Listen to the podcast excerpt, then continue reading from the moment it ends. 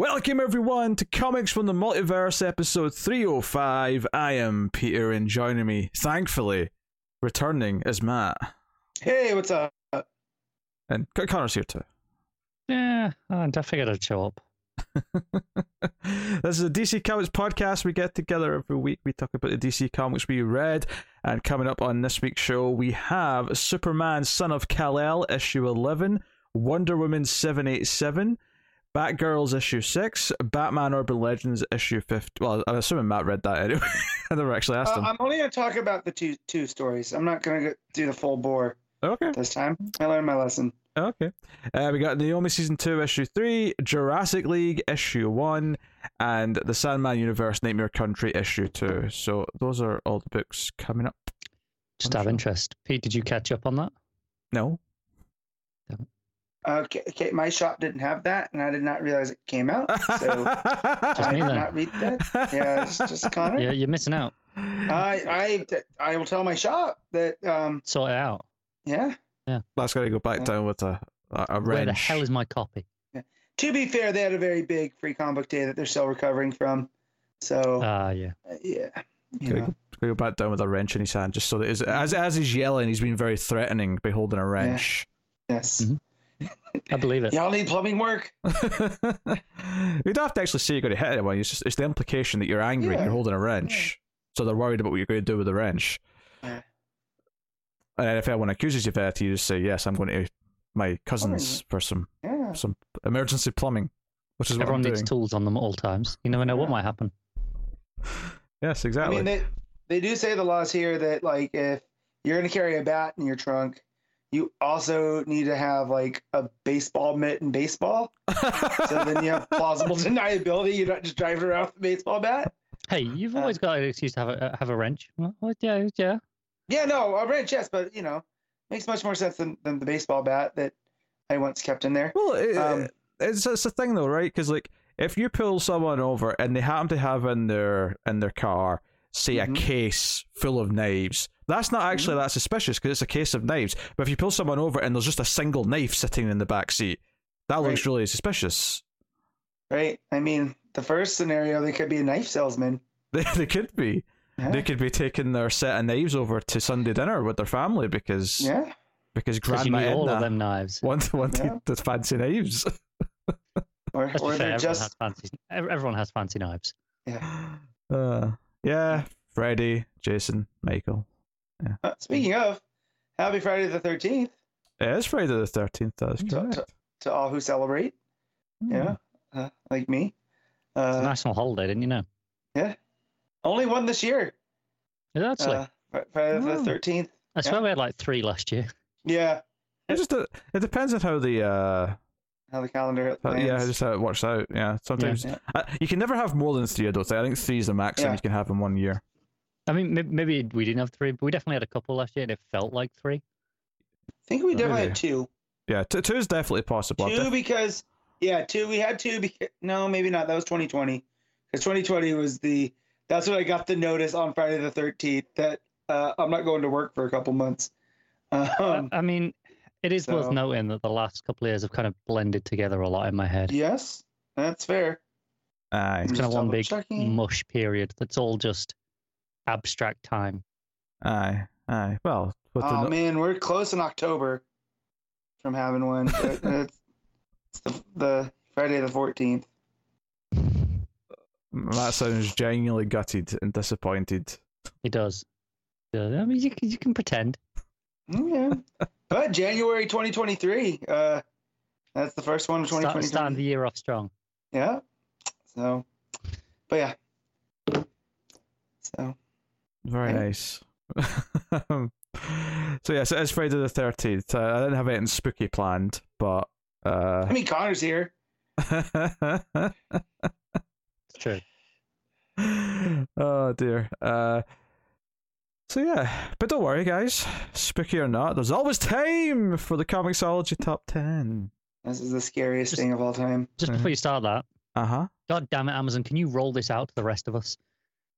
The uh, so so you have to look at the the US Yes. charts to, to get the old publishers. That still doesn't work in the UK. I want to be able to see what books came out this week. Thank you. That, that maybe Image published. I don't know. really goddamn annoying. Uh, all right, all right. You get off your soapbox. It's t- time to It's actually do the Comixology top ten. Yeah, yeah. Go on.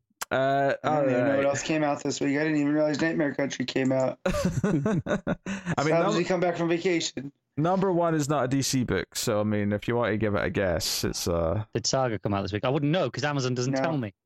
it's, it's not saga. Saga? It's not, it's not a hard one to guess though. It's not like some weird book or anything. Is it X Men? Yeah, it's some sort of X Men book. It is actually just X Men. It's X Men Eleven. Yeah. So there you go, easy peasy. Uh, number two, I don't even know what this is. Hulk versus Thor: Banner of War Alpha. I, I want to read it. Um, Who's that by? uh, that is Donny be Cates and Gary Right. Frank. shut up. Do you know what? I remember Gary Frank posting the cover like months ago, presumably when it was solicited. So I think he's just done the cover art though. It's just, it's just Amazon have listed his name first, so it, it it threw me. I've clicked on the book though. It looks like Martin uh, C- Coccolo is the actual artist. Eh, no, no offense to that guy, but eh, it's not Gary Frank. Yes. it's a little bit disappointing to come down from that. But yeah, I mean, like, I, I'm sure it looks good. Like, it, Uh, it, it might it might look great. Okay, it's it's that thing where it just says it says the title and it says by Donny Cates, comma Gary Frank, and then it just cuts off there on the on the chart page. so yeah. it wasn't until I clicked on it that it specified he's the cover artist, and then there's another guy. So Yeah. So um, if this was really was Gary Frank, I would be getting leaving right now, And driving down to my shop to pick it up because I know they had one. Because I just looked at it, I saw the title, didn't really give it to. You know, now that I'm looking at the cover, it's definitely Gary Frank. Um, wow. Five part event by the sounds of it. there you go. Uh, is is that playing out in in Thor and Hulk. Um, Thorn Hulk? I something? assume, yeah. Maybe. I mean, I'm not up to date on. on I, I right just now, say that because it's an alpha, and usually that, that you get an alpha and a omega. Who's when- writing Hulk at the minute? I know. I know Donny Cates is writing Thor. I Yeah. he's writing Hulk too. I know that much. What was Oh, it? is he writing Hulk as well? Okay. Uh-huh. I know he's right. Oh, I'm thinking Al Ewing with with Venom. Yeah, you Yeah. used to be on Hulk. Yeah. That's what you're thinking. You're thinking of Mortal Hulk. Uh, so number three, we get a DC book though, Superman Son of Kal El. Uh, number three, uh, despite what many people seem to keep claiming about it not selling well because they're homophobic, really weird. But uh, Hey, I, Oh, I'm I gonna have a word with- work. with Jesus. Tom Taylor. Hold on, Connor, who apparently works for us. Um, if that that idiot who left a YouTube comment uh, would would like to believe, hey, or I'm that ha- we have a we have a a direct line to Tom Taylor, which if that's the case, sir, Pete, why why are you holding out on us? I, I would uh, happily give Taylor a Connor spot, just for the Yes. To be fair, so would I. I'd happily get rid of Connor and replace him with Tom Taylor. I mean, it would That's- be a, that's an a lot easier for for Tom Taylor's scheduling, Probably. right? Even even being in Australia. I, I feel I feel like uh, we could start a thing. You know how they always mistake him for Tom King? We could start a thing where he Uh-huh. gets like a ginger wig, and we could like swap him and Connor out and see if anyone notices. Uh, I'm in the you American. drinking it? You drinking it again, or is it just your natural voice?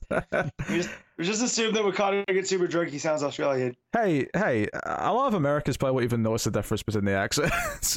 True, Mhm. true. uh, so yeah, number three, Superman, Son of Kal El. Uh, oh, Connor had a story as well. What was your story? Oh yeah. So I, I I guess something about the I don't know if it was this issue in particular, but the the idea of John being you know having come out was must have hit some sort of mm, slightly more mainstream news website recently Okay. because one of the managers at work who who who claims he's definitely not right wing and is, is just it's just a free thinking liberal has some very right wing ideas was just going off on a on a massive rant about oh why, why are they doing this to Superman? You know why, why why can't they do it to original character I'm like It is an original character. I was like, I was like it, it's a new character? It's only been like five years you know? And he's like that's not a new character is it? And I'm like I mean compared to Superman being 80 it kind of is. But here's the thing: if they came out with a character that was John, right, and not Superman, they would still get people claiming that, oh, you're just doing this to be woke. So it's, it's you know, it's whatever. Uh, it was you know. it was tedious to have to stand there and argue it, and usually I Here's- don't have to argue comics related yeah, things. a- at a- work because no anyone who will read it. sincerely uses the word woke, uh, Yeah. I usually that's that's the t- that's the moment my brain Yep. switches off and I stop listening to you. Mhm. That's just Yeah. that's that's just Oh my works. god, learning that you don't have to respond to everybody on Twitter. so great. All right, uh, number some- f- Yeah, go ahead. uh, number four, just to keep this moving, because I felt a big tangent coming on there. Uh, Moon Knight issue one. Looks good. Yeah. Wasn't it Uh, in book? well, I mean, it makes sense. Uh, it's uh, blood. Oh, what's that say? Uh, m- black, white, and blood. So Black, White, like and Blood. those. Yeah, so it's um. Man, hope it's better than that finale. I'll say that much. Oh Four dear. issue mini with Hickman. I, I think I Oh. think actually this might be the um kind of similar style to the the Batman Black and White, Oh, yeah, right. that's why I That was makes thinking. sense. like with an anthology kind of. Yeah. Because there's like three teams listed. Aye, Uncle Googie is one of the writers on that. Yeah, with Fornes is his story. That was a good. I was just bringing up. yeah, I've not, I- I've I'd not, say, like I've not spoken about Uncle Googie in quite it some has been a while. He he hasn't written anything for DC in a few years. Yeah. So, yeah, but, uh, Marc Guggenheim, just in case anyone has it. it, is confused as to who the hell they're I talking was, about. I was very confused. and I feel like I should know. Yes, It, it came. Googie. It came because he's a producer on all the CW shows, Matt, and it became Mhm. kind of a, a thing. Well, I, I recognize the Marc Guggenheim name. Yeah, Um, he was, I believe, the original showrunner for Arrow. Yeah. Or he Or at least co- he did a bulk of it during like the Mhm. three to six season Yeah. era. Aye, because the original show, or at least one of the coast original shows, ended up starting all the other shows, so he kind of left. Yeah. That wasn't Guggenheim. Yeah. Yeah, Anyway, uh, so number five is Justice League versus Legion of Superheroes, which I'm sure Matt did secretly lead into. Is just No, I still have um, most of issue two to read because I just can't. It's very hard, Hmm. but I do have them. Uh, not this one. I left that one on the shelf because no one's, no one's touching that book. uh, so obviously like, that's that's our second DC book in the top five, but uh, the top ten as a whole is actually quite DC filled because number six is Jurassic League, uh, issue one. Uh, number six is Captain America: The Symbol of Truth. Mm-hmm. Uh, and then number eight is Suicide Squad Get Joker issue three, um, which I actually intended to read issue two of that when it came out, and I just sort of forgot because not because it was necessarily good, but because there was enough crazy things in issue one that I thought it would be worth checking out. Uh, and I've, uh, David was telling me this week uh, that he glimpsed at the ending, and it looked something very extreme was happening, and it sounds like a wild ride potentially. So uh, maybe one to look out for for for the lols. Mm-hmm. Uh, number nine is Wonder Woman seven eight seven, and number ten is Batman Urban Legends issue fifteen, and just missing the top ten is Batgirls. So, uh, DC, you know, d- d- yeah, four out of the top four, or sorry, three out of the top four were, were uh, Marvel, but the rest of the top ten almost were Yeah. entirely DC. So, not apart a bad that week. Captain America book. Yeah, apart from the Captain America, that's why I said almost. Yeah. So, yeah, not too bad. Uh, Nightmare Country, just a few slots down from that as well. Uh, uh, Naomi and I am Batman in the next row. So yeah, you know, things are okay. Um, yeah, uh, and you know that uh, Batman the Knight, uh, the compendium, which is the first 3 Mhm. issues repackaged into one, um, is what's that? That's number sixteen. That's not bad for a, an eight dollar I w- book. Just like a I would reprint like that. expect that to be lower digitally as well because it's not like the others are out of print. You can just Oh sure, yeah. click them, Right. right? They're, they're right there. So Yeah. That said, though, it is cost effective compared to buying the theater. You're basically getting one Yeah. issue free by buying that instead.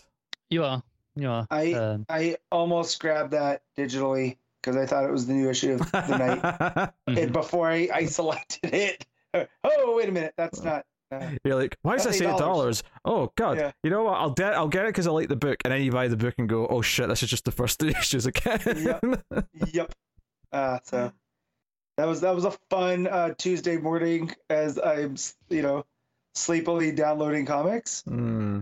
Uh, Yep, yep. I know the, I, I the accidental purchases when you're half asleep and shouldn't be making Mhm. decisions. I'm familiar with Yep. those moments. I, No. uh, it's, it's even worse now on Amazon because because there's no basket to add it to. So it's not like you can add it to a basket and then check what you've actually got. Yeah. It's just click buy and, and that's it. Tough shit. it was it was the click on to, to how much it was right yeah, to make my budget. So you know for once checking the budget uh, saved me. For once. Mhm.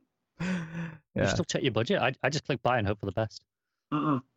No, I did that with some. Um, is she home? She's not home. Um, with a with a Violent Gentlemen Friday the Thirteenth uh, hoodie and shirt combo. Um, oh, very nice.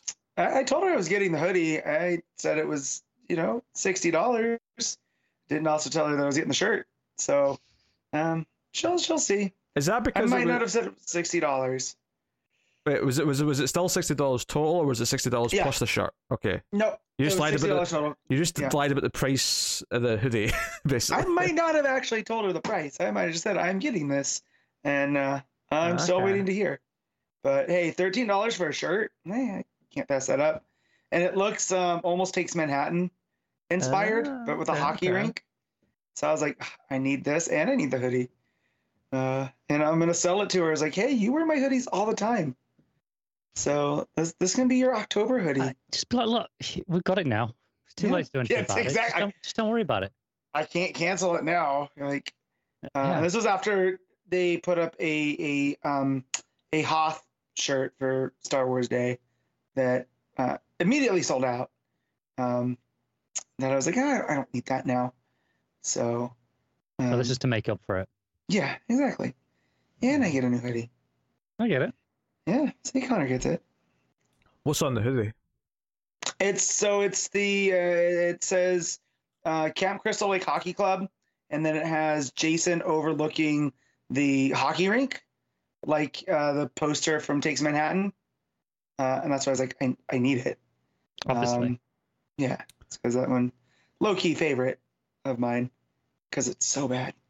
But he also punches a dude's head off, and it's like the best. Jason takes Manhattan's great. I will not accept any Yeah. Jason takes I- Manhattan I- slander. it's fun.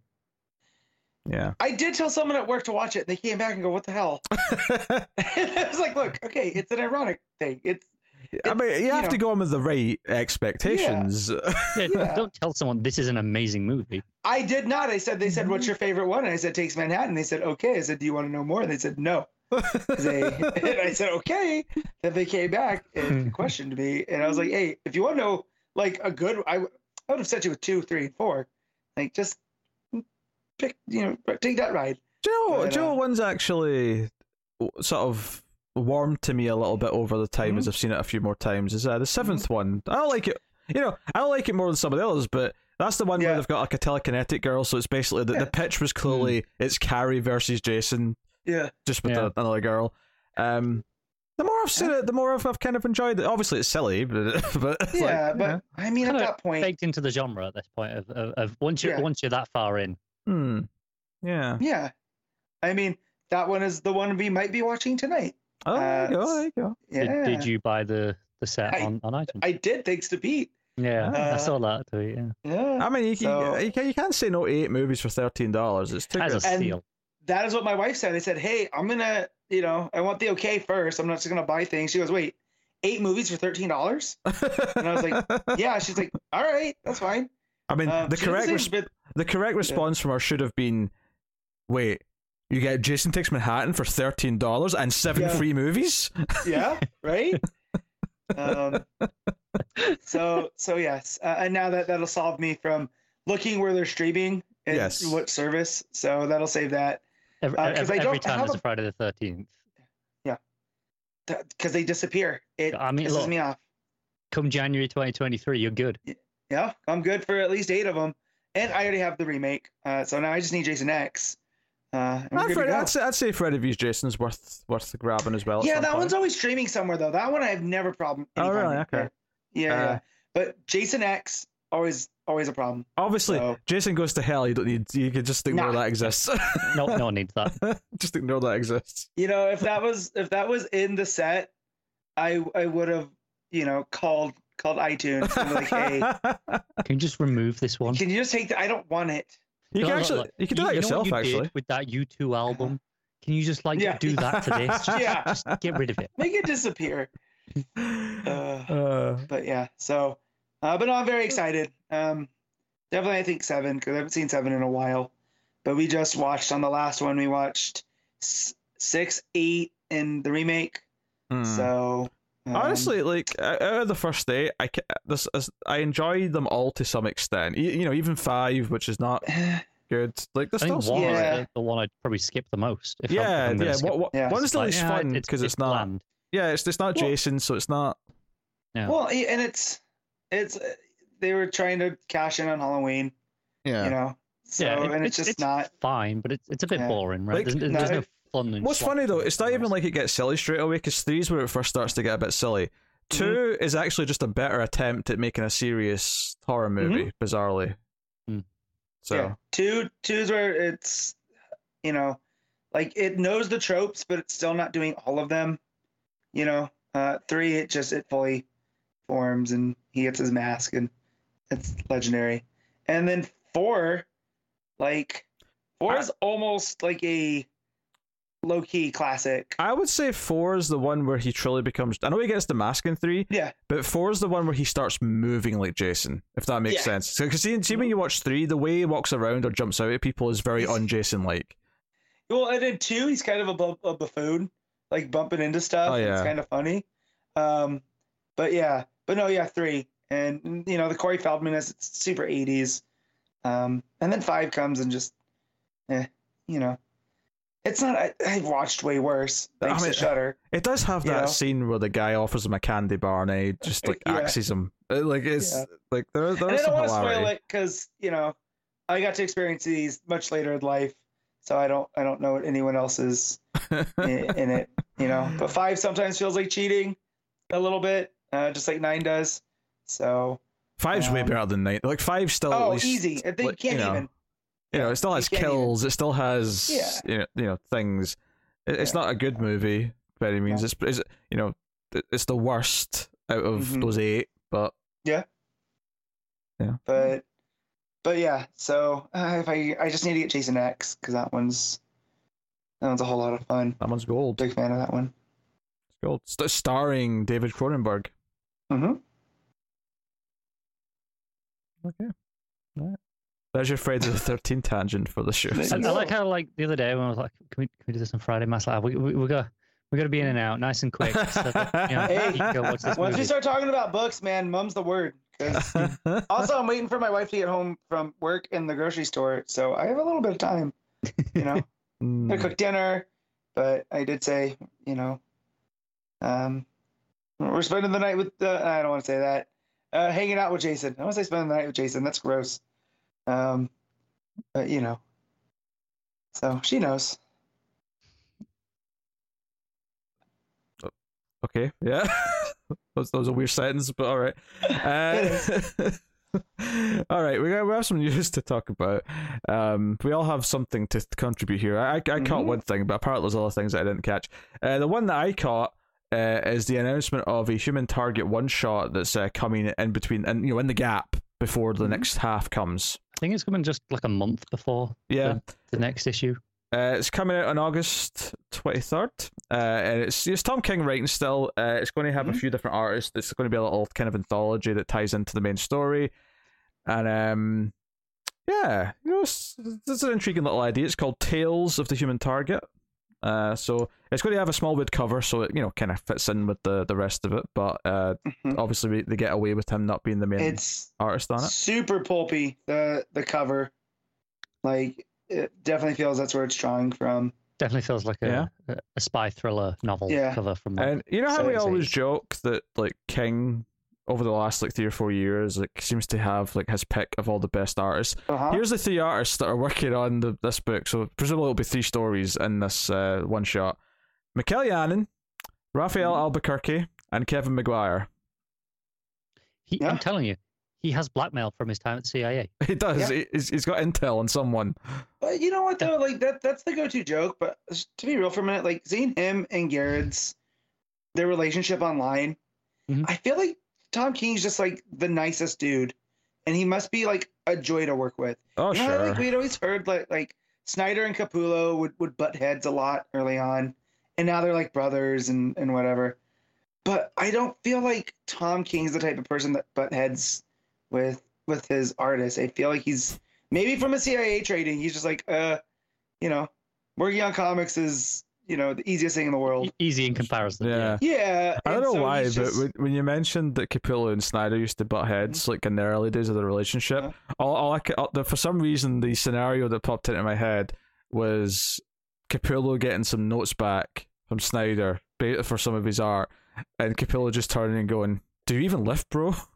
Yeah. I don't know why, but that's the Yeah. situation that popped I into can my head. 100% imagine him doing that.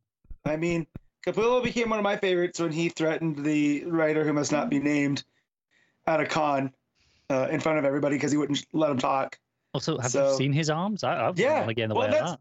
My whole thing is, why do you keep interrupting Greg Capullo, like with your not funny jokes, as he's trying to answer audience questions? And then when he turns to you, is like, if you're not going to shut up, I will shut you up. Um, yeah. Eh, So I imagine him looking at Snyder going, "Do you even lift, bro?" Yeah. Like it just attracts. Mm. So, but yeah, no, this this book right here, I'm very excited because I just wish you know Patreon people should make Connor catch up on it while it's off Uh, Please don't. because yeah, because it is that good. Oh, it's know? fantastic. Uh, Yeah. I mean, this is a pleasant surprise. Like, it's the sort of thing Mhm. where it doesn't feel like it was necessarily planned. It feels like Tom King's just thought of some short stories to tie Mm-hmm. into the, the book, and why not throw one shot together? Uh, Yeah. So, From uh, I know it's a they're 'Cause all it- set before the book, basically. Just ran- Yeah. They're just random, you know, human target Stories from- yeah, from the career of Christopher Chance. but in which- the, in the continuity of this Yeah. version, so uh, that's you know, that's neat. Uh, That uh, whose cover is this? The Jimenez cover was the first thing I saw of this. I was like, oh, that's a, a nice cover of of Ice and Christopher Chance.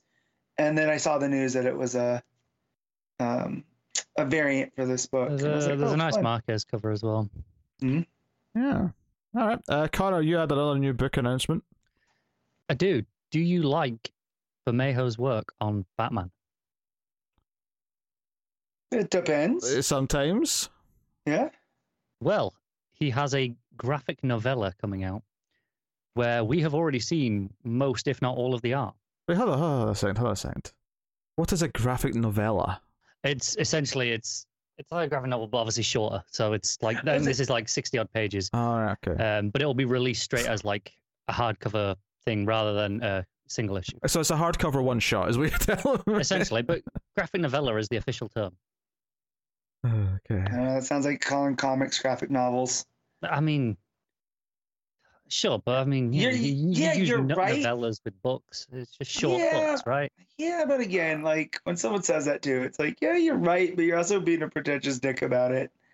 You know? I can, I can I can just see someone saying it's a graphic novella, actually. Yeah.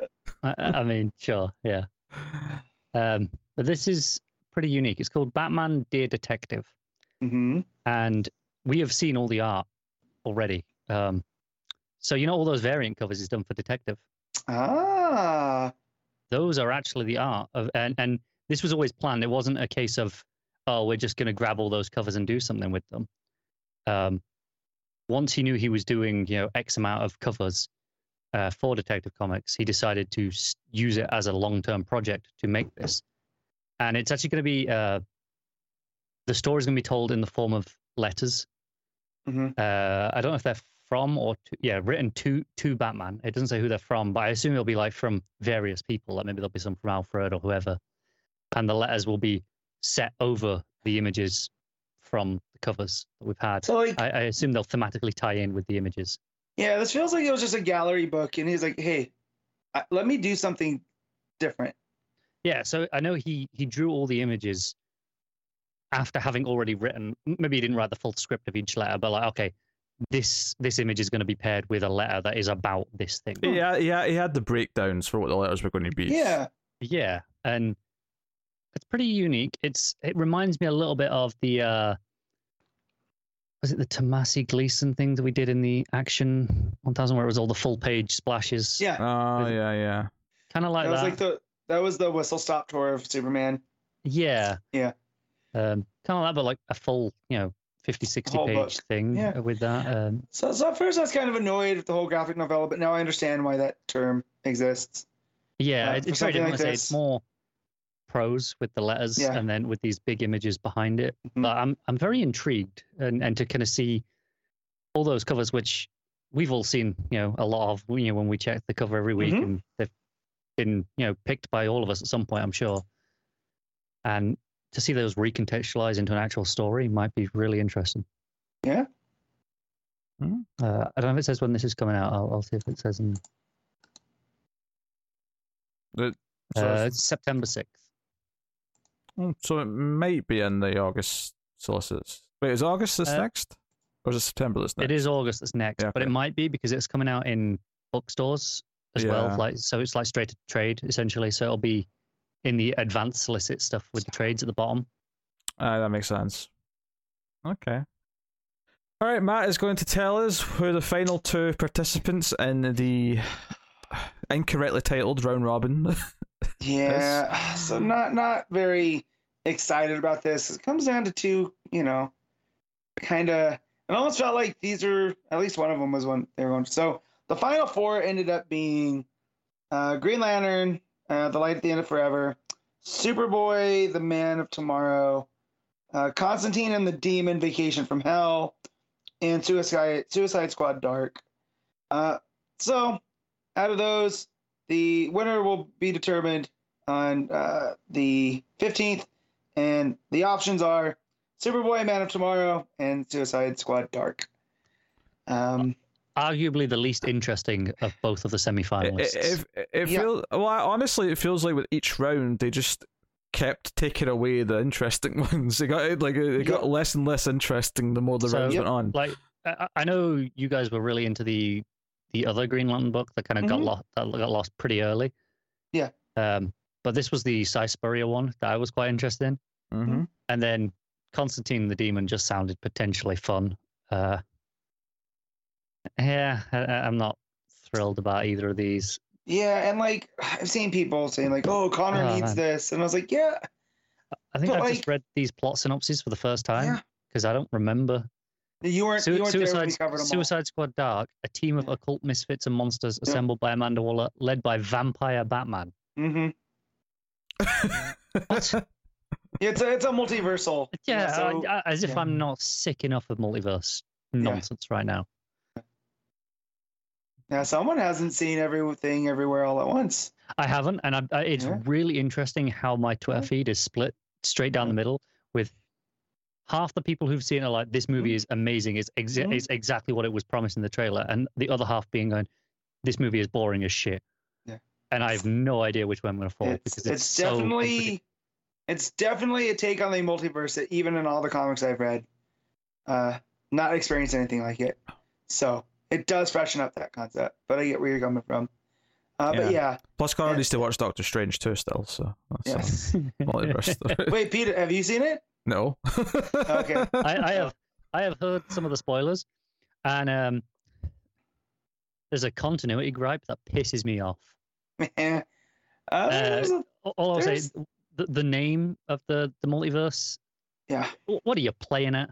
That that that, that literally defeats the entire goddamn point. Wait, what? You're talking about the name of the multiverse. Well, the the the MCU universe. Gotcha. Gotcha. Yeah, yeah, yeah. That bothered me as Like, a like I, I, I get, oh, it's this cute little nudge, nudge, wink, wink, but Yeah, no, you, it's not- completely misunderstood the point. yeah, yeah. Especially because you know, um, my my quick thing on multiverse madness is it's not as bad as everyone is saying, but it's definitely not as good. Um, it Sam Raimi getting getting some reps back in and reminding you this is the guy that made Evil Dead, and he manages to Evil Dead the hell out Oh, of Tim, Doctor Strange. Tim, Tim is over the moon about it. I spoke to Tim I, about I've it. definitely seen some Yeah. people annoyed by the post credit Yeah. scene, and I was like, why? And then I looked and saw, Yeah. why people were annoyed. They were like, what the hell's this? And then I saw what it was. I was like, ah, okay. that Yeah, no, sense. I, I had explained to my wife what that's about. Um, so you know, but but yeah, like it, it is cool that for all the people that are constantly talking about the MCU's everything's the same, and sure it might look the same, but to get an actual director that gets to leave his fingerprints on this character, and it's Doctor Strange, like that first movie, I don't care what anybody says, it's not that good. You know, e- even on you know a couple rewatches, It in the lead up. some- I will say I remember the visuals of it more than I do most other Marvel films. Yeah. Like the, the, the city bending stuff. Yeah, yeah, yeah but like as The as rest a, I you don't know, remember. uh, exactly as a standalone. Like I forgot that Mads Mikkelsen is the bad guy. He is. in- yeah. exactly. Yeah, yeah, I always Oh, forget wait, that too. was that the year he was in Rogue One as well? It was like the- Yes. the year of Mads He's Mikkelsen being, wasted. underutilized. yeah. Yeah. Yeah, but he's getting those checks. So Yeah, that's always Um, nice to do. yeah. Um, but so I get the multiverse little stuff even as much as I enjoy that. Didn't feel like in Multiverse of Madness it was used as effectively as it could have been. And so all the people that are just trying to compare everything everywhere all at once, or I always mess up the title, but you know, that movie and Multiverse of Madness, they're not the same at all. They have completely different tones and everything. So just because they both happen to play around with the concept of multiverse does not make them One I will watch at some point. One I will never see. I, it's, since it's a movie can't go dang patreon you heard the man uh, They can't make him watch movies. It doesn't i know doesn't happen. Uh, It's a I was just reading what the final post credits scene of Doctor Strange. I was curious. Yeah. God, did I pique your interest? Sorry. Yeah. I was just curious. Uh, I'm not I'll tell one- surprised. I'll say that Yeah, much. I'm yeah. not surprised. I'll, I'll put it this way i remember that one better than the quote main mid credit roll that, that's meant to be of the of most importance but i remember that post credit that everyone's way mad It's, about it's quite funny that I don't actually know what that one is. Yeah. Like, I, for the record, I have muted Right. Multiverse Madness and stuff on Twitter. I have I've had it Mhm. muted for months, so it's only the odd thing that sneaks through my, my Twitter filters. Um, but the actual spoilers of you know the oh whatever Yeah. whatever it's actually teasing didn't get through at all. But Yeah, the The one of the, the final one did. the mid one did actually get spoiled for me unintentionally because basically an, an actor is sort of debuts in it and immediately started posting things about oh now I can reveal I'm in this and right. so that got spread around without necessarily naming it so that was the sort of thing that might have got through your fillers. So yeah. uh obviously you didn't see it but uh, yeah, I didn't. It, uh, but just, I saw I saw it very quick. I saw it the weekend it came out uh, this like popped up so I oh was i the, the day of i saw it opening day because we are still on vacation. Mm, So, yeah, uh, and I was like, oh, okay. Well, glad I saw this on Friday, uh, and you know, so it didn't have a chance to be spoiled because we can't have nice things. You know, Yeah. to- yeah, I, know, I need to I need to set up my muting filters for Kenobi because yeah, God damn it! I just know I'll wake up on that Friday morning. I'm probably going to be work. I don't. know. I'm probably going to be working the Friday. oh, I'll wake up that Friday. I'll look at Twitter and everything will be ruined because thank you, Connor. Americans. Connor, have you, yeah, have you seen the trailers? Nope, Are I've you- literally avoided everything. Don't worry, I'll Ugh. DM you all the spoilers first thing. I will mute Bro, you. I will block you. when when I you don't already have them blocked? No, I mean, Oh. I've, I've had it muted off and on at times.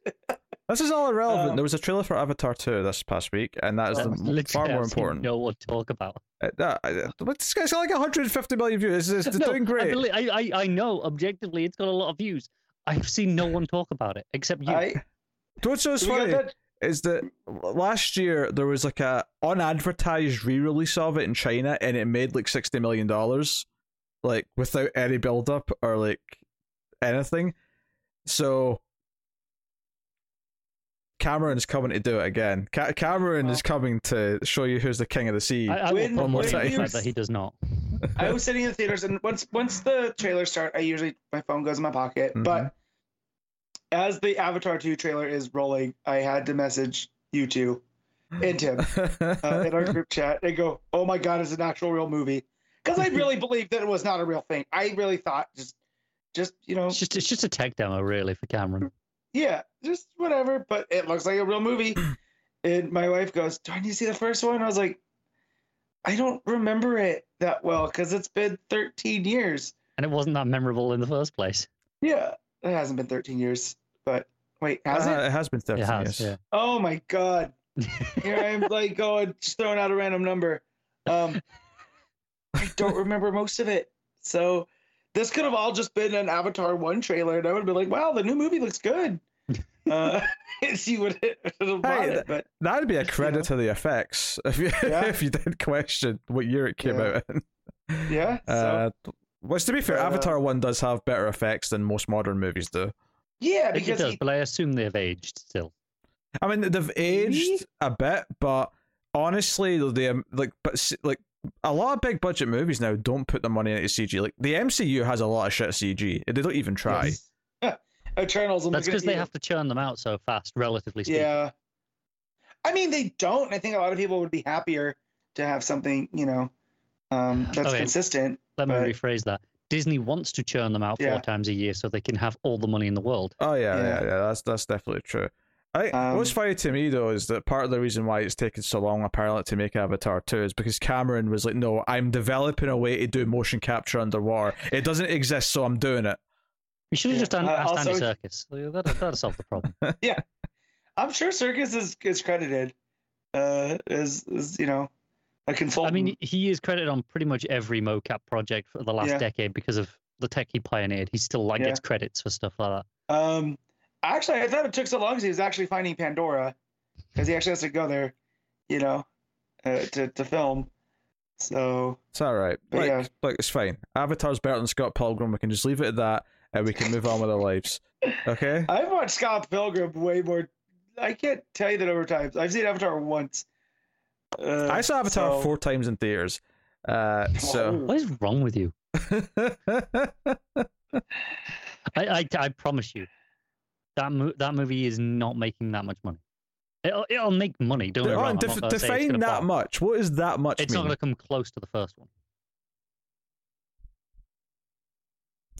I mean, the, there's a lot more IMAX theaters now than when the first one came I, out. I, I think those are a premium ticket. So if you're just making, if you're here- talking money and not tickets sold, it might come close Here's- just based off. But of, here's the thing, Oh though. yeah, there's, Here's there's the- a, a- here- you know nearly a decade and a half of inflation. I don't think it Yeah. is a failure if it doesn't make what the first movie made. I, I, I, I, I, I feel like if it even gets close to two billion, it's probably going to be seen as a rousing, roaring One, success. I didn't say it would be a failure, and and I do- I, I, I don't think it gets two billion. I, I do think that Cameron understands international appeal, right? He knows how to sell a movie to almost everybody. Okay, So I okay. do think Here's a know. question, Car. Do you think it makes one billion? Oh sure, but let's be honest. It, it doesn't take much of a blockbuster these days to start looking at a billion, does it? Compared to when the first one came out, that that's somewhat Yeah. true. Well, I mean, just the fact that when when Avatar hit that, it seemed like this unreachable thing, and then like a Fast and the Furious movie did it. Right now, there are blockbusters that look at that, and it's to them it's a disappointment if they don't hit that. Yeah, Sure, yeah, but it's, it's worth No. mentioning Cameron hit a billion with Titanic like decades before it was Right. normal I, for anyone to am do I'm not disputing that. Like, I, I'm not saying the the man doesn't have some weird pact with the devil. like all I'm saying is that I don't necessarily think it's going to make as much as the first movie, but I think it's going to do big money and probably surprise everyone who has convinced themselves that it's going to come out and do nothing because they think no one cares about Avatar. I don't think it's going to Uh, do I just, nothing. I like- think it'll do a billion, but in the in the same way that like you know any big blockbuster big blockbuster now can. I I- I don't I don't see it topping like 1.5. I just like razzing Pete about Avatar. At the end of the day, That that's, is fun, that's what this is about. You know, I think it beats 1.5. I'll take that bet. I don't think it does. I I think China alone is going to do half that. yeah. I, I will be shocked for Pete's. I've learned never honestly. to bet against James Cameron. Don't yeah, don't don't don't bet against JC. Don't do it. I saw one of his Aquaman When, movie. when you say JC like that, it, it makes you sound like a new age Christian, That's Yeah. the that's the joke. That's what, and, that's what I'm going for. I, I don't like it. It's not funny. It's just, thought it's I was on the phone with. Rob for a second. What- what- what- believe me, believe me, Cameron is far closer to Jesus Christ in my eyes than any uh, actual personification of Uh, of uh, I, I fully believe he found Christ. something, some, something at the bottom of the ocean that gives him this this power. he, he awoke an old god. Yeah, yeah, exactly. See, I mean, it makes a lot of sense. I mean, Titanic's like his no- his arc, right? That's his Noah's ark. uh, you know, Ter- Terminator uh, is resurrected into a new Terminator in the second movie, and he's the hero of that one. So you got a bit of a an Easter thing going there. Yeah, yeah. That's boy. that's what I like the, the weird implication of that is is that Jesus was actually evil during life. Yes. It's, it's only when he was reborn that, that he became. you know, Honestly, the funniest Jesus. part of that to me is the idea that you know the, the rock rolls out, out of the, the cave and Jesus walks out butt ass naked and goes, "I need your clothes, your boots, and your motorcycle." What is Dwayne Dwayne Johnson doing there? what? He said the rock's rolls out standing the there. Yeah. no, th- th- th- it isn't the part of the story. There's a rock co- Yes, covering I the know, entrance but- of the. Yes, there is. Yeah. Like I don't know the story that well. All right, shall we talk about comics? This is that's what we're here to do, apparently. Uh, if you insist. So we should we shall do it. Uh, we will begin with Superman, Son of Kal El, issue eleven. Tom Taylor writing with uh, Cian Tormey on the art. So, yeah, we had the cliffhanger last issue with Batman telling John not to trust Jay. Uh, Mhm. because of, of his association with the revolutionaries, which is obviously bringing in a bit of the Suicide Squad stuff, which was a nice touch. Yep. Yep. And also, I do love that Tom Taylor's really telling a generational story, right? And the of how John is this new generation of hero, and that to to an old like Batman, right? the revolutionaries seem dangerous. Uh, and as we know from Suicide Squad and, and whatever, is they're not. They they actually we know their noble cause. So the fact that Batman's like, oh, you gotta, you know, you know, keep keep him at arm's distance. You can't trust him because he hangs out with this dangerous group of people. Um, I, I like that thread that went throughout, and then for for uh, Pa Kent to sit Batman down and have a talk with him too, another generational thing going on there. Uh, uh, so Tom Taylor does best, I feel. Yeah, those big, little small uh, moments. Yeah, the book starts with uh, they're at like the safe house that Batman's taking the Kents to, and John decides to tell Batman he's wrong. He does, you know, decides to stick up for Jay, but Mhm. we kind of get his narration, and we know that internally he's kind of, you know, he is kind of like, um, what if he's right? Like, what if he's, At the end of the day, it's, it's Batman. Yeah. Most of the time he's right. But um, I do love that John brings up that, yeah, okay, because uh, you almost married Catwoman. Um, and who's Damian's mom? Like, I do love him calling him out on those. Yeah. Uh, like, an- an assassin, right? And it's like Yeah. n- no Yeah. comment. Well, that wasn't him though. That was that was uh Clark Kent. that was Oh, that was Pa. Yeah. Okay. Yeah, J- John leaves because he's got stuff to do. Gotcha. uh, to fly off, and then that's when uh, Pa Kent comes out with the with the tea or the coffee, and um, yeah, it, it reveals that he's like, oh, this this is what this is about. Because as soon as soon as uh, he talks about protecting those who aren't invulnerable, he's like, ah, this is about Alfred, and then starts Mhm. talking about Alfred like an old friend, and Bruce is like, what? It's like, yeah, we used to talk all the time. Like, Uh, every, every week. yeah, ever since like you know we knew who you were and Alfred knew who Superman was, like it, it kind of became this thing we could confide in each other because we could relate to each other in a way that no one else could. Uh, you know, and just talks about how he was there and he would brag about you, but he had to let you make all your mistakes, so you have to let John make his mistakes. And Uh. uh, e- even at one point, that I I really like the line where he's like, "And you know, who between us has more experience raising a Superman?" just Right? yeah, just Yeah. yeah, lo- lo- lo- Well. there's some truth. Uh, and it references uh, back at the start of Rebirth, you know, uh, John accidentally killing the cat. Uh, Wh- wh- whose name is what? Connor? Ah, that, that would be Goldie. Yeah, There you go. I have to wonder, did the quiz because this put I put this in your minds a couple of weeks ago? Was this It's- fresh? It is and- funny because we, we did talk about how little of that era is revisited. Hmm. you know like because it does get a little messy when you reintroduce the kents and whatnot but um it like like a lot of mainstream dc continuity it all has happened you know so i'm i'm glad that taylor did bring that up and and Maybe makes he it really a does have a direct line to Tom Taylor. Maybe right Maybe he knew this was coming up. 'cause- 'cause, Yeah. uh, yeah no, I'm going to reference Um, some stuff. You know, let, but- let- but I do like that- that exists. i do like that taylor makes it a motivating factor for john to like it is his like first trauma and that It's his it informs Uh, yeah, well, not just an Uncle Ben moment, but he's just like, well, no, I I need to try to keep people safe, and by doing that, sometimes I have to stay away from them. You know, Well, it, it comes back um, up la- later in a nice way, uh, Mhm. where he talks about learning to control his powers, and he Yeah. knows, you know, if he's applying too much pressure, if it's hurting someone. Yeah. So it kind of sets it up and kind of bookends the book a little bit with uh, hmm with that idea. Uh, so I, I do love that he goes to talk to Dick again, uh, Mm-hmm. basically for some advice.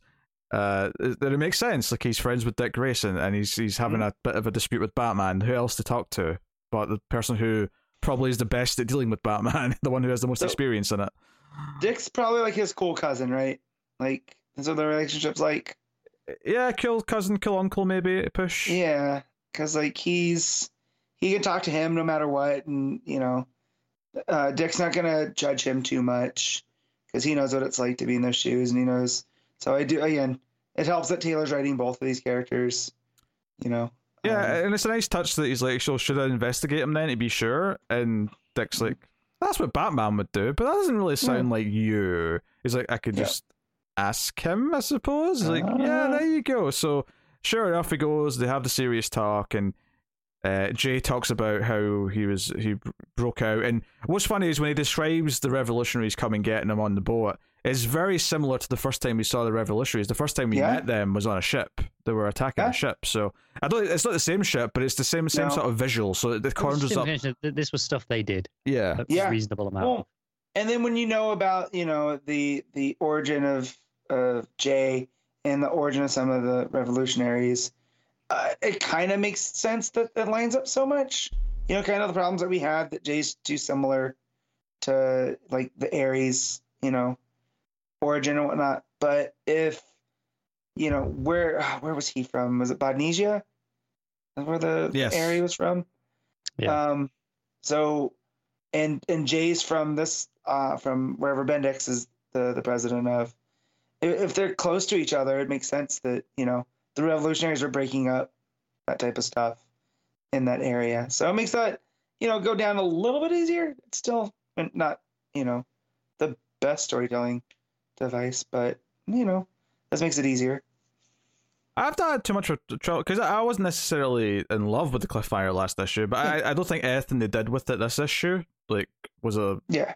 an issue to me. Oh no, I was I it was more wasn't, it referring wasn't to. particularly thrilling either. Well, no, I was more referring to how we weren't a big fan of Jay's origin. 'Cause It just seems like we we've been there, done that. Oh The, sure, uh, the presidential child. Yeah, and this this informs that a little bit better. You know that it how it ties it to the revolutionaries. Like you said, this is something that we saw them do at the beginning of Suicide Squad when we first ran into them. yeah, I, So- I yeah, I'm still not necessarily in love with the mum thing that was revealed, but uh, no, I disagree. I, I think the like this issue made that that question posed by Batman last issue work for me because Yeah. the the way John had to sort of like dispute it with Batman, Batman's conversation with Pa Kent, and then going Mhm. to Dick for help, and then just like, oh, I'll just ask him about it. Like that whole thought process, that Mhm. whole thing felt very natural in character, and like the right questions and dilemmas were being dealt with, and the way that Mhm. made sense for the characters. So, uh, I think that all worked, uh, and I was I was into the the character dynamics. Uh, and of course realizes you know he sort of thinks about the uh they, they, get to this point where they realize that you know, Bendix is probably controlling people because because Mhm. he mentions the revolutionaries being part of the Suicide Squad and they had bombs in their necks, and then it kind of wait a minute like that like it starts to put some things together. Yeah, they when they try to frame me, the guy froze up, and it seemed like he wasn't in control anymore. So Bendix is probably controlling people with the same type of stuff. and remembers that they put the Burning Man at the Hall of Yeah. Justice. So he Mhm. speeds off to Wally, who's there, and is like, "Yeah, we have to deal with the fact that he, like, Bendix may be able to control him at any moment and have this device in his head, uh, which can also kill them, which they've also used before." And they get the atom, and the atom goes inside to try and deactivate it. Mhm. But Bendix and Co. sense that something's going on, like you know, it's been tampered with. Mm-hmm. So Bendix tries to take control, tries to get him to burn up, and we get a great sequence where the atom has to like jump out of his body. John has to catch catch him and then fly up uh, with the Burning Man uh, up until the, the sky. And you know, I- I'm not necessarily like sometimes like I feel like they ha- they have Superman and do too much with his powers, and sometimes it goes a little bit too far for me. So I'm Mhm. not necessarily in love with the idea that he is able to do kind of like microscopic heat vision surgery. But Yeah. what I, I, I kind of hated this. sure, but what I did like about this scene, um, before Connor goes all negative and shits all over it, um, is the moment where Bendix tries to tries to pretend that he's just the Burning Man and tries to say you're hurting me and Mhm. tries to plead to him and you know play to his uh, sympathy, and John says, "No, I'm not. I, I know what I'm applying. I know the pressure I'm applying. I've been doing this since I was getting it tied back into the cat thing. Like he's Right. he, for his whole life, he has made sure beyond a shadow of a doubt that he knows what he's doing to other people around him with his powers, with his strength, whatever it may be. And he's like, no, I know it's you, Bendix. I know what you're doing, and you're going to pay for this. And I'm honest when I say things like this. I make a point of not lying. Uh, so it felt like a. I I think just the act of him using this as a way to communicate and just speak directly to Bendix as a sort of hero to the villain thing, I actually Uh-huh. thought was really inventive. So I really like that part of it. I, I like that as well. As for the actual removal of the, the device, I know this is Superman, but it was essentially because Batman, yeah. Like- Because John, right? And I'm like, if we could do this in the first place, where, or you know, you know, I can just combine all these powers and it's we'll do brain surgery. Why did we send the atom in in the first place? Why did we have that whole? Why don't you just blast out? You know, well, with, immediately. with the atom is they were trying to see if they could disconnect it without them knowing. So it was uh, you know, sure, which, which but- shipped an alarm. Uh, I I also got the uh, like the sense that like he wasn't hundred percent sure it would work, or at the very least Mhm. he wasn't sure. Like maybe this is a little dangerous, but he's at a point of no return at this point, so he's going to try it anyway. Yeah. And I'm not necessarily defending it in the sense that I don't really like that his powers can do this. I, I just I, I don't I really hate I because I don't understand how this works with heat vision because how how does it not hit any of the rest of the brain like how how does it not go Well, through John's how, how has the man not got a surgeon? right Yeah, like, I So- get I get he can use X-ray vision and see where it is right. but the, the idea that it doesn't hit anything else on the way through right Right. that that he doesn't the, the the the heat vision doesn't continue going through it afterwards. It just uh, it is exactly the perfect amount of pressure. It's a lot of things that I just really don't like. Yeah, I don't like any of that either. I think it's too much. It, it, Yeah. It's it's too um. It's the same whenever Superman can actually look at the molecular structure or something Mhm. and be like, "Oh, I can analyze this like a microscope kind of thing." Like I know he's got microscopic vision, and I don't mind him being able to zoom in and look far away or or look at small Well, see, that's- details. But Do, do But- you know this That's is? This is it's the same problem I had with uh the a certain period of Doctor Who over the last few years, where th- th- there was a point during the end of the the Russell T Davies period where I remember in the start of the Moffat era where the Doctor's like, "Yo, just this once, nobody dies. You know, ev- everybody lives," and then. Because before, you know, th- th- there are say people tend to die, you know, in, in those stories. You know, he doesn't save everyone, and and then over time it got more and more like, oh no, he just became more of a more of a Superman figure, and like, oh, we'll just save everyone all the time. I, I kind of would have preferred this here if John didn't save him. Like, you know, j- it- it's it's just too easy. Oh, we'll save this guy. It's, you know, it's fine. There's there's no. I, I, I'm I'm losing the feeling of the stakes here. Ideally, that he, he took him up to the upper atmosphere because the fire can't burn. Yeah, So Which is a great idea. I like that. right, And you know, the, 'cause the that's very idea that he tries everything and then loses anyway. I don't Yeah. necessarily mind. I don't think I don't think I agree with the stakes thing because he has lot. There are other people have died. Like you know, the, the, the, the- you know. They Ben- have, but So like this this one in particular, I felt it because it felt like it it felt like his death should have been the outcome here for me because they they tried to save him, they tried multiple things, and then here it's just ah yeah, we'll, we'll just pull this out of back pocket. That'll do. I I, I really it, it kind of soured me on the, the the the ending of this issue quite a bit. I don't think it fits in this issue because the whole point of this moment and him telling the villain that he's coming for him, it's meant because you know the final couple of pages is that Bendix is scared enough that he's trying to rush his plans ahead with Luther and he's like, let's get everything moving. Yeah. I think if he dies, if if you know, this character Lachlan, if he dies uh, here, it kind of puts this di- completely different spin on how this entire ending feels, even if it still motivates the villain to do what he's doing. I, I think the whole point of this is that this is the moment where the hero feels like he's he's, he's accomplished something, like he can win the day because things aren't going to get. We're not at our worst yet, you know. We're, we're, this is like end of Act One.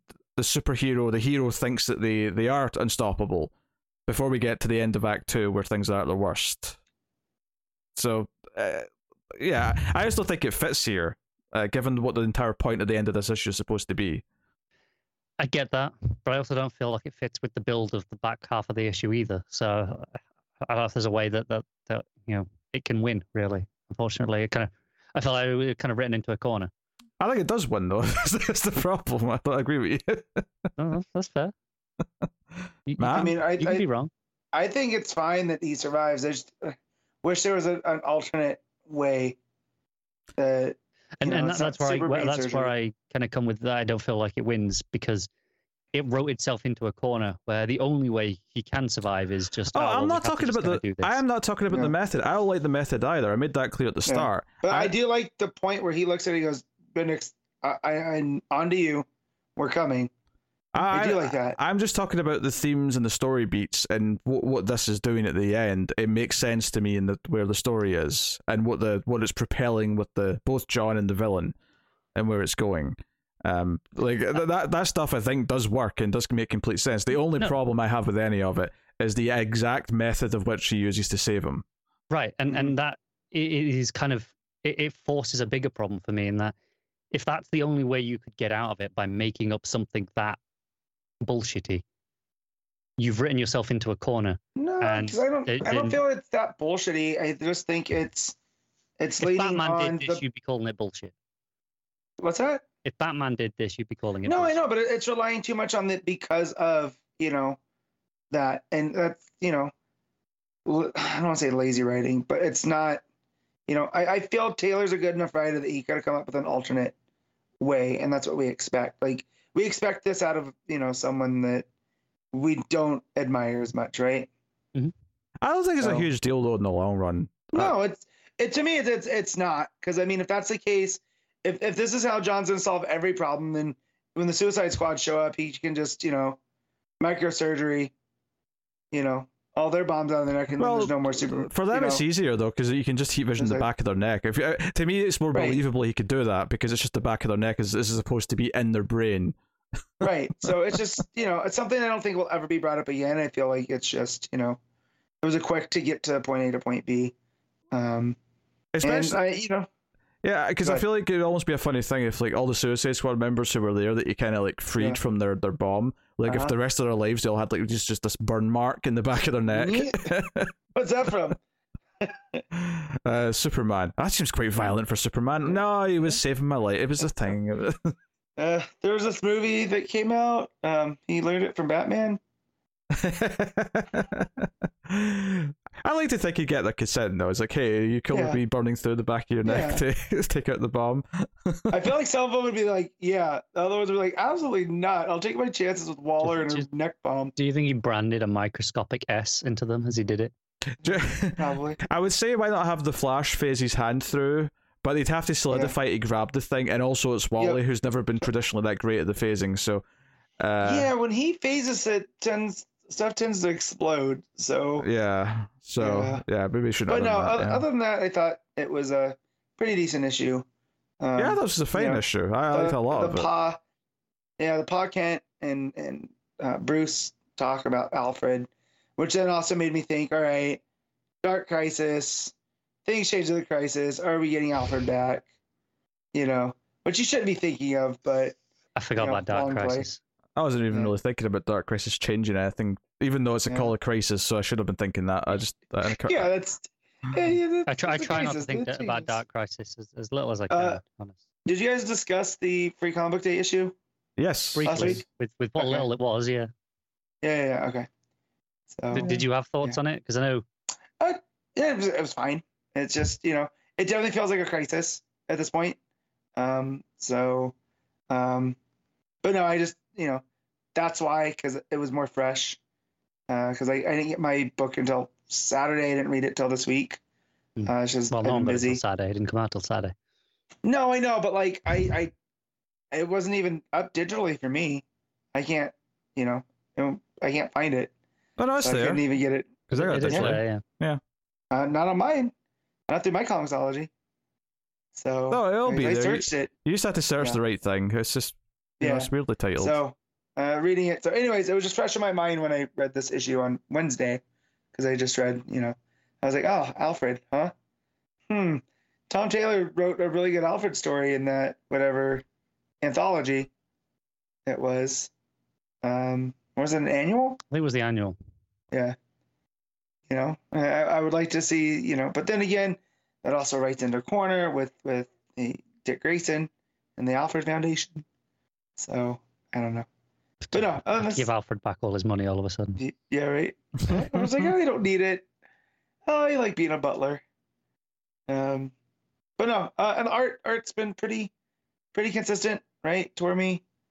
Yeah, Um, yeah, yeah. it's I, just- act- I actually feel like this issue was not his strongest. Um, Hmm. In the in the first half, especially, I think there's some of the panels between uh, John and Batman where I feel like I can still see some of the early pass work on John, like the early pencils before before it goes over with the inks, and you know, like the like the rougher outlines.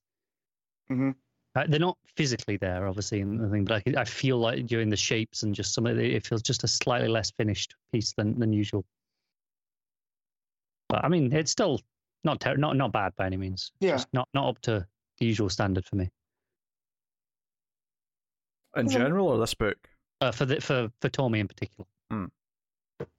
Yeah. Um.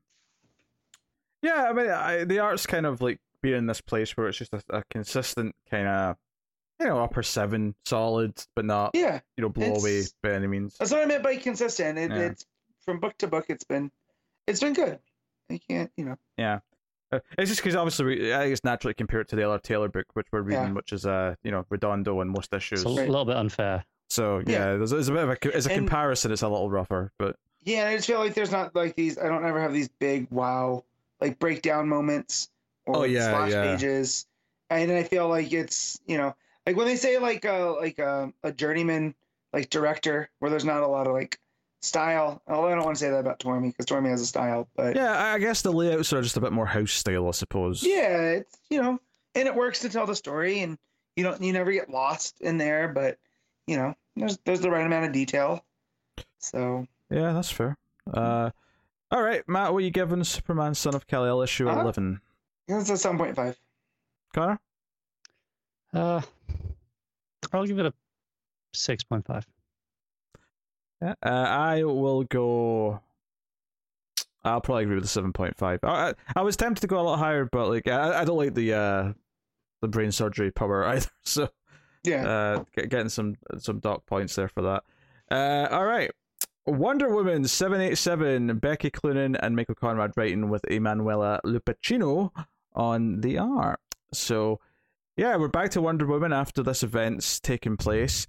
And the weird thing about this issue is, is it's, a, it's a bit of a roller coaster because the first half of the issue is very much still just kind of like tying up some loose ends from the event. And also, I, I, I guess that event did deal with that guy. yeah, but- yeah, yeah. that that was that was one of the disappointing things about it is that we like that annual that teased this this story element with this character with the people who used to be on Themyscira and were going to wage war, and it didn't seem like that was going to be part of Trial of the Amazons, but it turns out that it was seemingly part of it, and this was so it was kind of a weird read, like not having not So- read the event to be honest. So what I think happened is that he had something to do with the death of Hippolyta, and I don't know exactly what that was, and he interrupted the contest.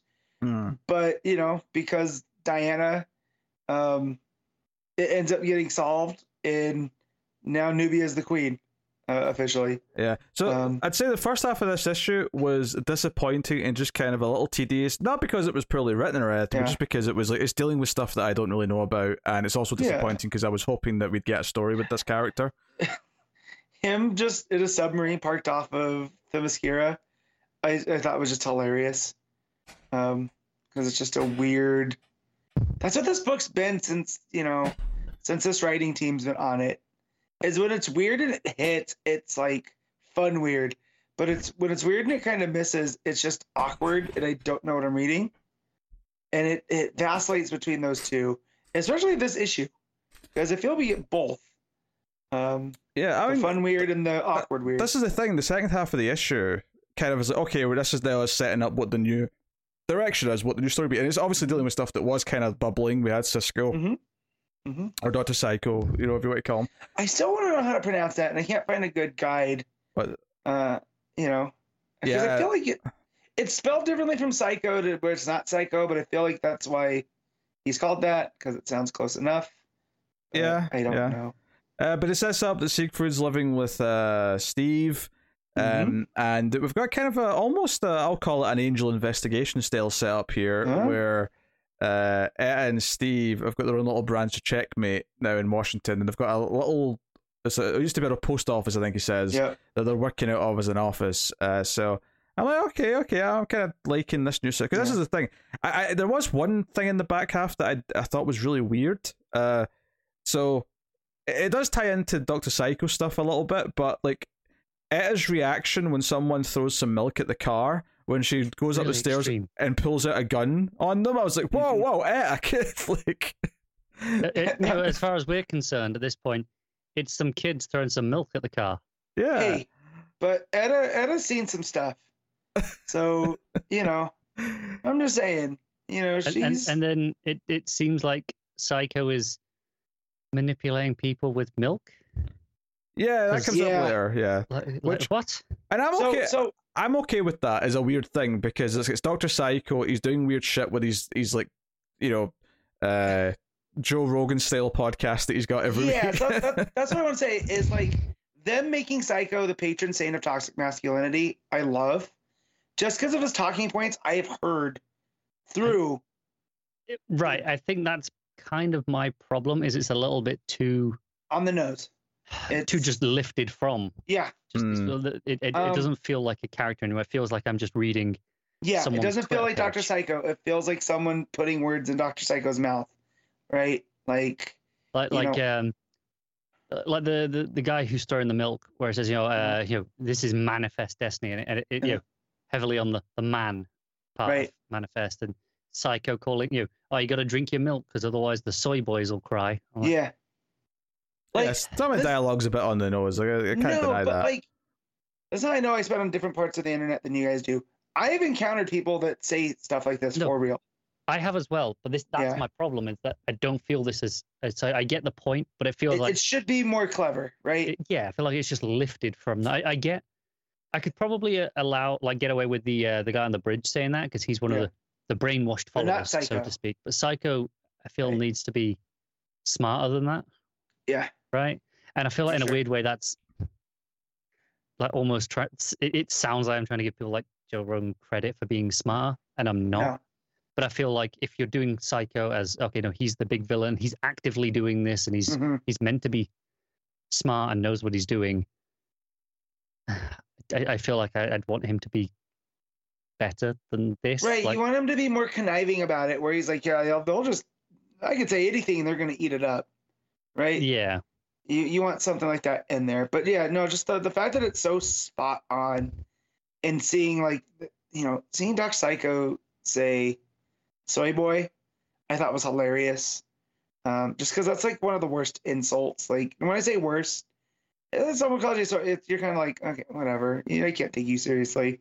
Yeah, and, it it- means go- nothing. and it, Yeah. it goes, you know, to like for the juggler as well. He starts saying, "I hope all the Themyscirans die like their queen did." Yeah. you know, saying Well, you know, dark shit like that.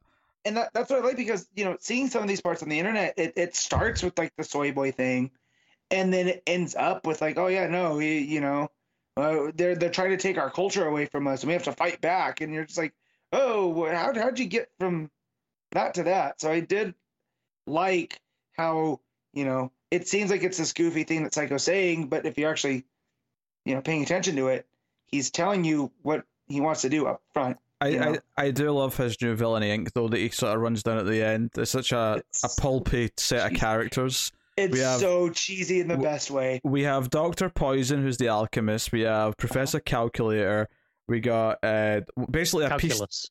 Calculus. Oh, sorry, calculus. Yeah, Yeah. Uh, and we have uh, Sweetheart, which is actually a put together like one of those uh, mirror versions, I think, Yeah, of Uh, Wonder Woman. Uh, and then we got the twin shadows, who are only seen from like silhouettes from behind the screen. Uh, so we have this wacky, yeah, villainy. Inc- he he says that the full way. He says villainy incorporated. Yeah. It's so incorporate- stupid, right? And and this is the Yep. part where I'm like, I can see the fun.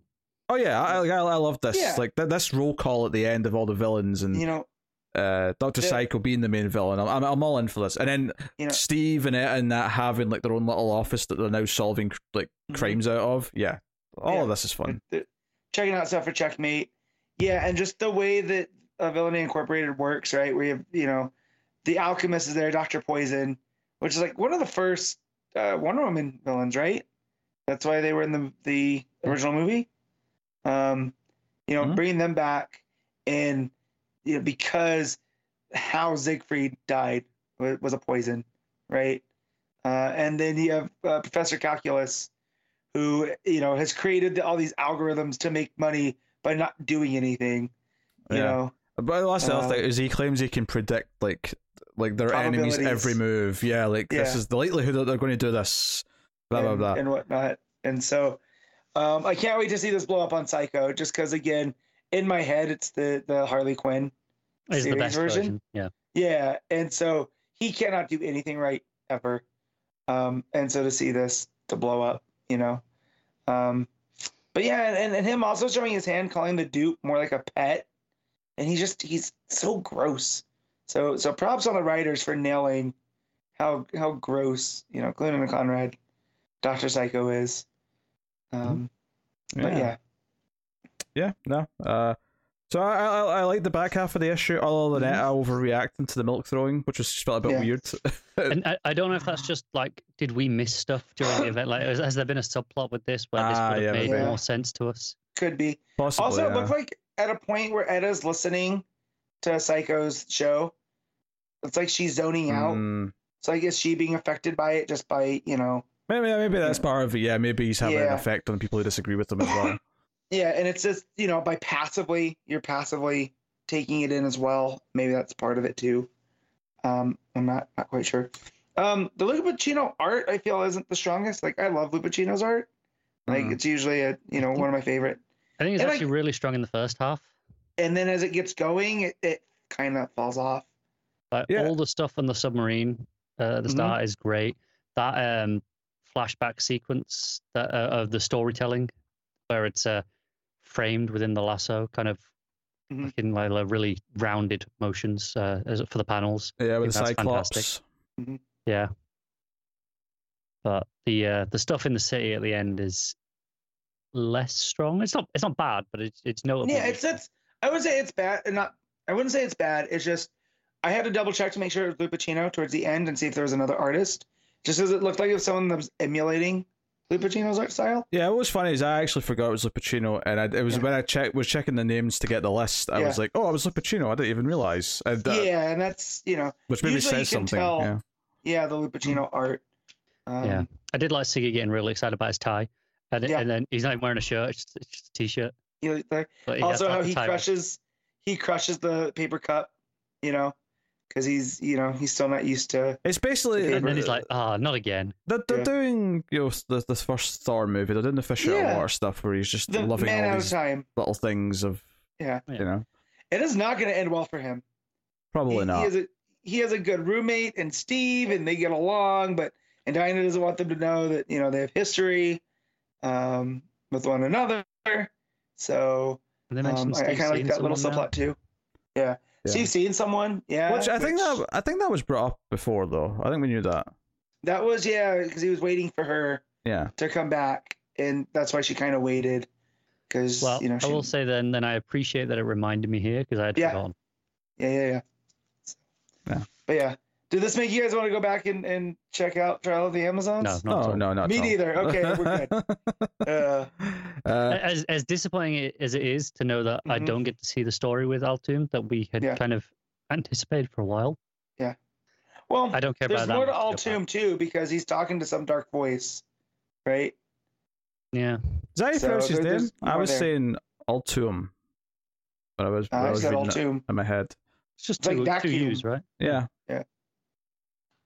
I don't know why. Uh, and we That's- should talk about his his origin real quick too. They get into it that he was part of this army that came out of Tartarus, you know, to slay monsters With and stuff. Really cool outfits. I, I say. yeah, and but whoever released them set them against the Amazons and didn't end up well, so that's why he's Altoon the survivor.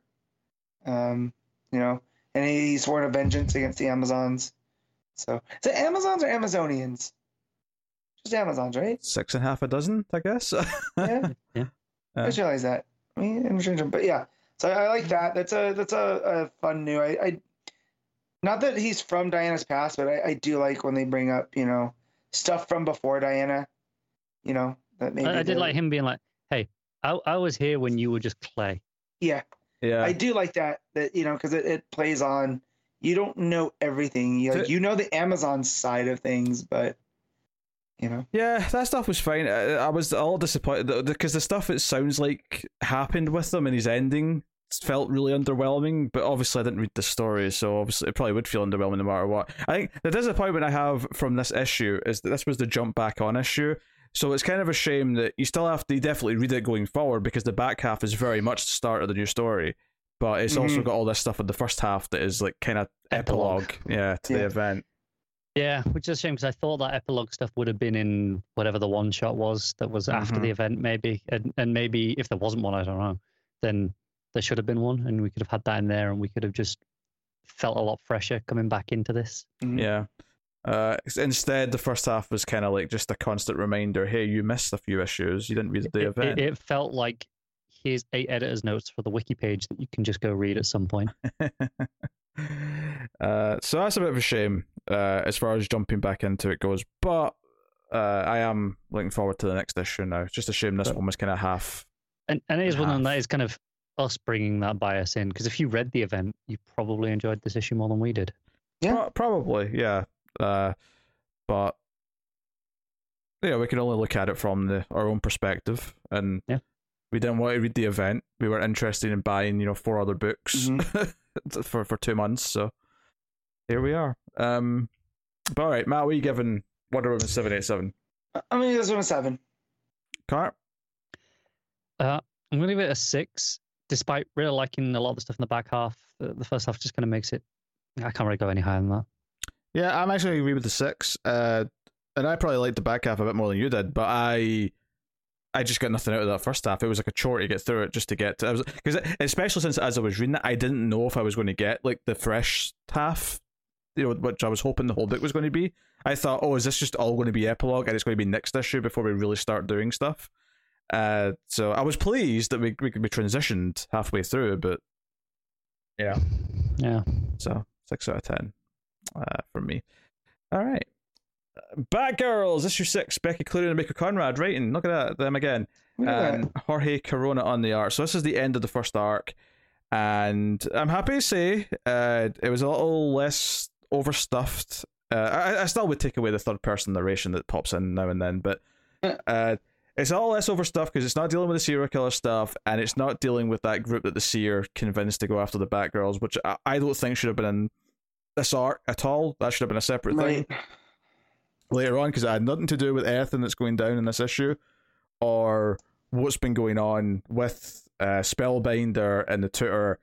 Uh, so Babs is with the Spellbinder who is now tied her to a chair. There's a fun bit early on here because he, he basically talks about how he uses his art. He, he does portraits of people, uh, combined with some fear gas, and it lets him like you know like it gives them like flashbacks about who they are, and he's he's basically the the tutor was one of his patients at Arkham when he worked there, and th- like that's how he's sort of taken him in and manipulated him to be his like a, his instrument and like taking over people in the city. Um, there's a nice little moment here where Babs is able to like get her hands free, and she starts fighting him when she's still tied in the chair. And he says, "What what can you possibly do still tied to a chair?" And it's oh, it's a nice little kind of like, oh, well, she spent years fighting from a chair. She's she's like the one person who can do this really well, uh, and does a good job of kicking his ass. So that's really neat. And meanwhile, Steph and Cass uh, are at the old Arkham building, and all the people outside who have been changed by Tutor are kind of zombified, and they're coming for them. Um, but the Tutor's there. Steph starts fighting him. Uh, th- th- there's some nice trash talk, you know, pretty, pretty much is what it Mhm. is. Cass is outside dealing with all the, the zombified people, the reporter, and all that. Um, and eventually has to jump to save the reporter who gets who falls off the building. And it's a fun moment, you know. It's kind of a heroic beat. Uh, so Steph and Steph and Cass reunite and end up having to like go outside and uh, Oracle, once she gains control of everything at Spellbinder's place, starts like broadcasting out to people and sort of try to talk them out of the, the trance they're in and saying, You will get better, you will survive these toxins, you will eventually get over this.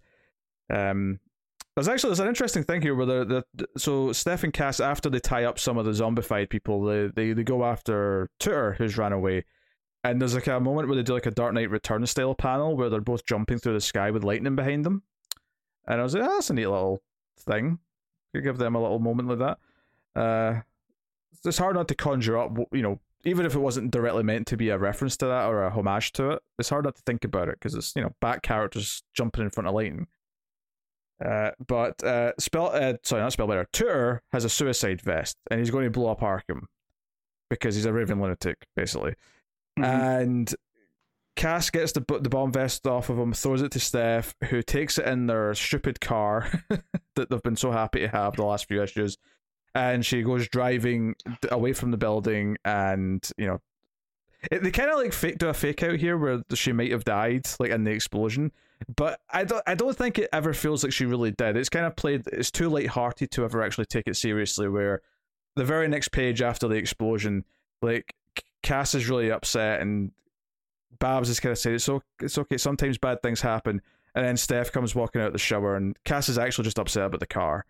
Uh, and uh, there's a sweet moment here where she sort of grabs both Babs and Steph and hugs them, and she looks really serious about like having like close friends who she cares about, and they're both just smiling because they're a lot more bubbly than Cass is. Uh, but you know, a lot of this is they're watching the news and the reporters saying, "But the Batgirls saved us." Because keep in mind, the Batgirls were kind of seen as fugitives for a bit because you know they were made to look like villains during uh, the whole Mhm. Fear State stuff. Uh, and as they're watching the news, like the TV starts to glitch, and it's like the Seer's talking to them, and they think it's the Seer. The Seer's like here to talk to us, and then the Seer actually walks in the door and says, "No, I'm not talking to the TV. That's just kind of like what I have been doing. like I'm actually just here." And so the cliffhanger is, is the Seer says, uh, uh, "She needs their help," and Uh oh. uh, that's kind of the uh, cliffhanger. And I was okay with them bringing in the seer here at the very end because you know the story's done. This is the setup for the next story. That's fine. This didn't feel like stuffed in. This felt like a nice natural tease of where we're going next. And it says next time break in at the Iceberg Lounge, which sounds like fun. So, um, I, I think the arc, you know, looking back on it now that I've I've been able to read the whole thing, it, it does have that problem of just having too many plots going at any given time and being a little too densely packed a lot of the time. Uh, but I have often enjoyed the chemistry of the characters, and I think this final issue, well, the plot's nothing revolutionary and the, the villains aren't necessarily that exciting, you know, like guy who worked at Arkham who got kind of crazy and power mad thinking he can cure the city in a different way isn't really that original in the Bat universe. You know, we've had similar kind of things here or there before, but the the Batgirls like of how they get out of their predicaments and how they deal with the situation is kind of the fun. Uh, so I had decent time with it. Um, I'm you know I still enjoy the book well enough. Uh, it does have some some quirks and things. Uh, the art is generally very enjoyable though and fits the tone. Uh, Corona's been really consistent throughout the whole the whole thing. Mhm. Uh, colors are very vibrant. They pop very well. Uh, it's very expressive. Um, I kind of dig how because all I mean the Batgirls all look very distinctly different anyway because they all have very different you know hair colors and things like that. Uh, but um, yeah. So, but no, I I I, I like kind of the like any kind of extreme expression is really well done in Corona's art. Like any sort of like anger looks really angry, and any type of like happiness looks really happy. Uh, so it's very expressive and cartoony in that sense. There's there's there's, there's not too much subtlety, but that's okay because it fits the the vibe that it's going for. hmm But uh, yeah, uh, I'm happy to give that like a seven point five. You know, I wouldn't say it's quite great. It's still just too many little nitpicks to have with it to to go that high. But uh, I would say seven point five for this one. So not bad, not bad at all. Uh, so that's Batgirls issue six. Batman Urban Legends issue fifteen. Matt read this, or at least two of the Mhm. stories, and is going to tell Yep. us about them. All right. So, um, just real quick, I was reading that Zatanna uh, Batman one. I did read it. Uh, all I want to talk about is how off Constantine felt, and I'm not a big Constantine fan, but he called Batman a DILF, and it was and like I get it. Constantine's a complex character, and I get he's a bit of a raps guy. And him calling Bruce though a, a DILF just did not feel right. Connor, can you help me? You, you're the No, Constantine What guy. was? What's that? Dad, I'd like to fluff. Is that? Yes. what? Yeah, yeah, yeah, yeah. um, so that that shows up in that story, and that story gets a lot weirder. Um, uh, yeah. So, um, but the the the first story I'm going to talk about is um, Batman and Plastic Man, written by Joey Esposito, um, who I don't know if Connor was in that group, but it was. was a yeah. Um, we all met coming out of this uh, what was that podcast? Uh, podcast Facebook group. I can't even remember at this point. It's been decades, right? Um, but yeah, so he's gotten a chance to write for DC, and he got to write this short here. Uh, I'm trying to get to the artist, so I can also give the artist credit. Um, but yeah, so it's Batman and Plastic Man teaming up, and that there's a guy that's gonna flip on the Penguin, um, and of course, the the guy that's gonna flip on Penguin goes back with Plastic Man. They knew each other from the time that um, from the time that Plastic Man was just a a hench for hire. Um, and you know, Batman fully believes that like you know that no, this guy's running. Um, that he's not gonna flip on the Penguin because you know the Penguin. You don't do that, right? Um, but Plastic Man's like, no, I know this guy. He, you know, he's gonna do what's right. Uh, his name's Stampy. Uh, art in this is by Jason Howard. Um, and so they end up, you know, Batman and Plastic Man team up, and um, they find out that that KG Beast uh, is has been hired by Penguin to to bring Sampy in, um, and so Plastic Man gets into you know how he knows Sampy, and is that before you know they had really come to Gotham, they had they were doing like a casing of it, uh, and they're there and they experience a Joker attack, um, and Batman comes and saves them, um, and it was at that point that uh, the man that would become Plastic Man, Eel O'Brien, had decided he was going to get his life together, and and not do the criminal stuff anymore. And then of course he becomes Plastic Man. He says shortly later, but it was that he was inspired by Batman, and that you know Batman just has to trust that Sampy's going to do the right thing. Um, so Batman and Plastic Man go and you know they fight KG Beast. They knock him out of this helicopter. There's a lot of boats involved out in the open ocean, um, which leads to Plastic Man taking a lot of fun forms. Like at one point he's like a, a windboard, or um, is that what that's called? Yeah, where it's got like the surfboard but it has a sail on it. Um, and then other times he's just a sail on like a rowboat. Um, and you know, um, Plastic Man ends up wrapping KG Beast up because uh, him and Batman are going back and forth, and you know, KG Beast tells Batman, "Oh yeah, you're a coward. You won't use guns. This is why people keep coming back." Um, and that allows Plastic Man to to wrap him up for Batman to deliver the KO. Uh, they end up getting back into Gotham, and um, Bruce lets Sampy go and is going to trust him in order to turn himself into the DA like he was supposed to. Uh, with you know Batman saying in the narrative boxes, you know, all c- criminals are cowards, but it's nice to be reminded that they can choose to be something greater. Uh, and it was just a real nice. It almost felt like a, a Brave and the Bold from the cartoon, um, like one of those kind of team ups. Um, the voice on Bruce is, you know, it's very animated series where he's not overly serious and he's there's not a lot of, yeah, not a lot of inner monologue. You know, a lot of this is, is told through the dialogue, and the Plastic Man is, is pretty spot on. A lot of a lot of fun little zingers, and you know, him turning into the different you know water stuff, and um, and he doesn't do a lot of transforming outside of that, but you know, a, a lot of the the stretching stuff. So like at one point, KGB is just raining on him uh, bullets from a helicopter, and Plastic Man, you know, does like a human shield maneuver for Sampy. And he's like, hey, you know, it'd be nice if you would move because they are plastic, but it still hurts to get shot. Uh, and the way that he's drawn doing the human shield, it's, you know, he's all stretched out, wrapping around him, which is super cool. Um, but yeah, no, this was a, a real fun story. The type of stuff that I'm glad, you know, can exist in a book like this because I don't know where else this story would pop up. Um, like it's not quite an annual, but you know, so I'm glad that Urban Legends, at least for that. Um, so I'll give that that story. I'll give that one a seven point five. Uh, and then the the again, I always say this is the main event. This is the uh, Karl Mostert and um, I'm having a hard time with names today.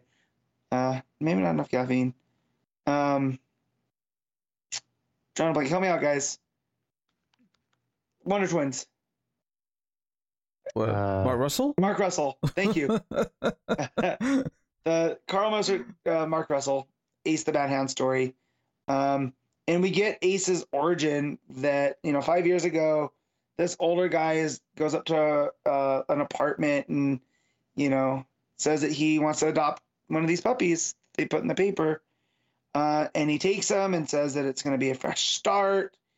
Uh, gets them home, has them, a, you know, he has them a bowl, and there's a knock at the door.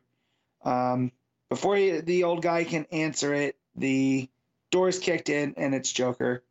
Turns out this guy was one of Joker's henchmen that wanted to start a fresh life, and he can't have him do that.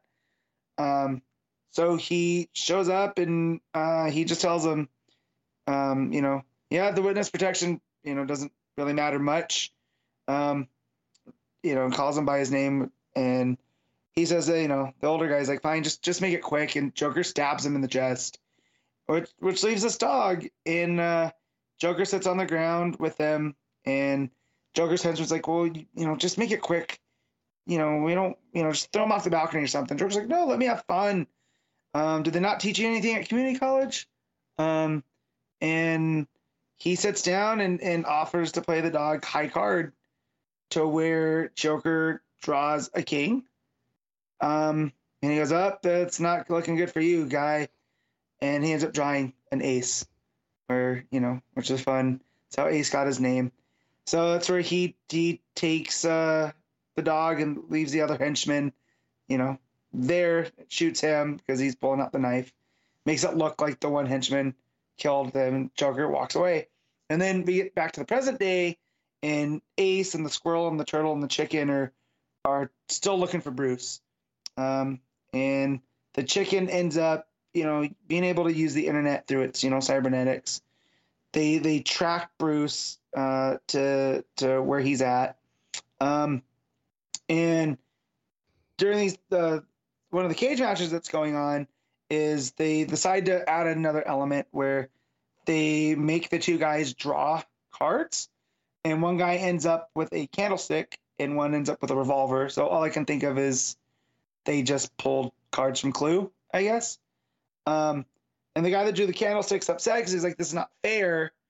Um, and the revolver ends up only having one shot in it, which the guy wastes uh, by shooting himself in the leg, um, which leads to the candlestick guy just walloping him. Uh, the villains that are sitting around this cage fight get bored, including the Joker, who's like, "This is not what we came for." So the Russian guy brings out Batman. Uh, they all all the villains start, you know, uh, trying to to win Batman, but you know they point out um, Joker points out like, wait, how do we know it's really him? You know, we we can't know this could be any schlub that you dressed up as Batman. So the the Russians like, oh well, there's only one test. Pick somebody, or, you know, or we'll pick someone to have Batman fight, and you can see him. That's really Batman before you buy him. Um, as the the animals are are heading there, they get caught into a trap, and um, they're like, oh, we we don't have time. We just need to bring, you know, some of them back, because uh, they're out of time. And as they're going, the chicken realizes it's a trap, and one of the bad guys shoots the chicken, and it's super sad. And I don't like that that he he did this to us because um, Mark Russell has a way of doing this. I don't know if you guys have read like his Flintstones, but he gets you to really buy into these characters that you normally wouldn't. Um, and then he takes them away. And I should I should know this by now, not to get too attached, right? It's kind of the Game of Thrones thing. Can't get too attached to, to certain characters. Um, but yeah, the chicken sacrifices itself for Ace and and the others. So Ace goes into action. Um, he gets grazed because the squirrel jumps on one of the other villains uh, who just starts wildly shooting. Um, and then Lex Luthor, who the villain or who the the henchmen go to let out, decides that you know he's doesn't want to be controlled by these idiots and attacks him, um, which leads him and Ace having a standoff where you know he kind of lets he just lets Lex go. Um, the other animals get around and mourn the chicken, um, who's you know experiences his final moments, to which Ace nuzzles, which again completely destroyed me. Um, and he gets back to Batman, uh, and they said, you know, the, the all the villains are arguing that none of them want to fight Batman because if it really is Batman, they all know what it's like.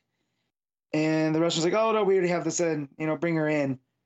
And it ends up being the bear who they, you know, got back in, in the last issue. And so now it looks like Batman's gonna have to fight a bear, and I'm not okay with this at all. Because Bat, because Batman, right? Who do you root for? I root for the bear, but that's me, and that's not everybody.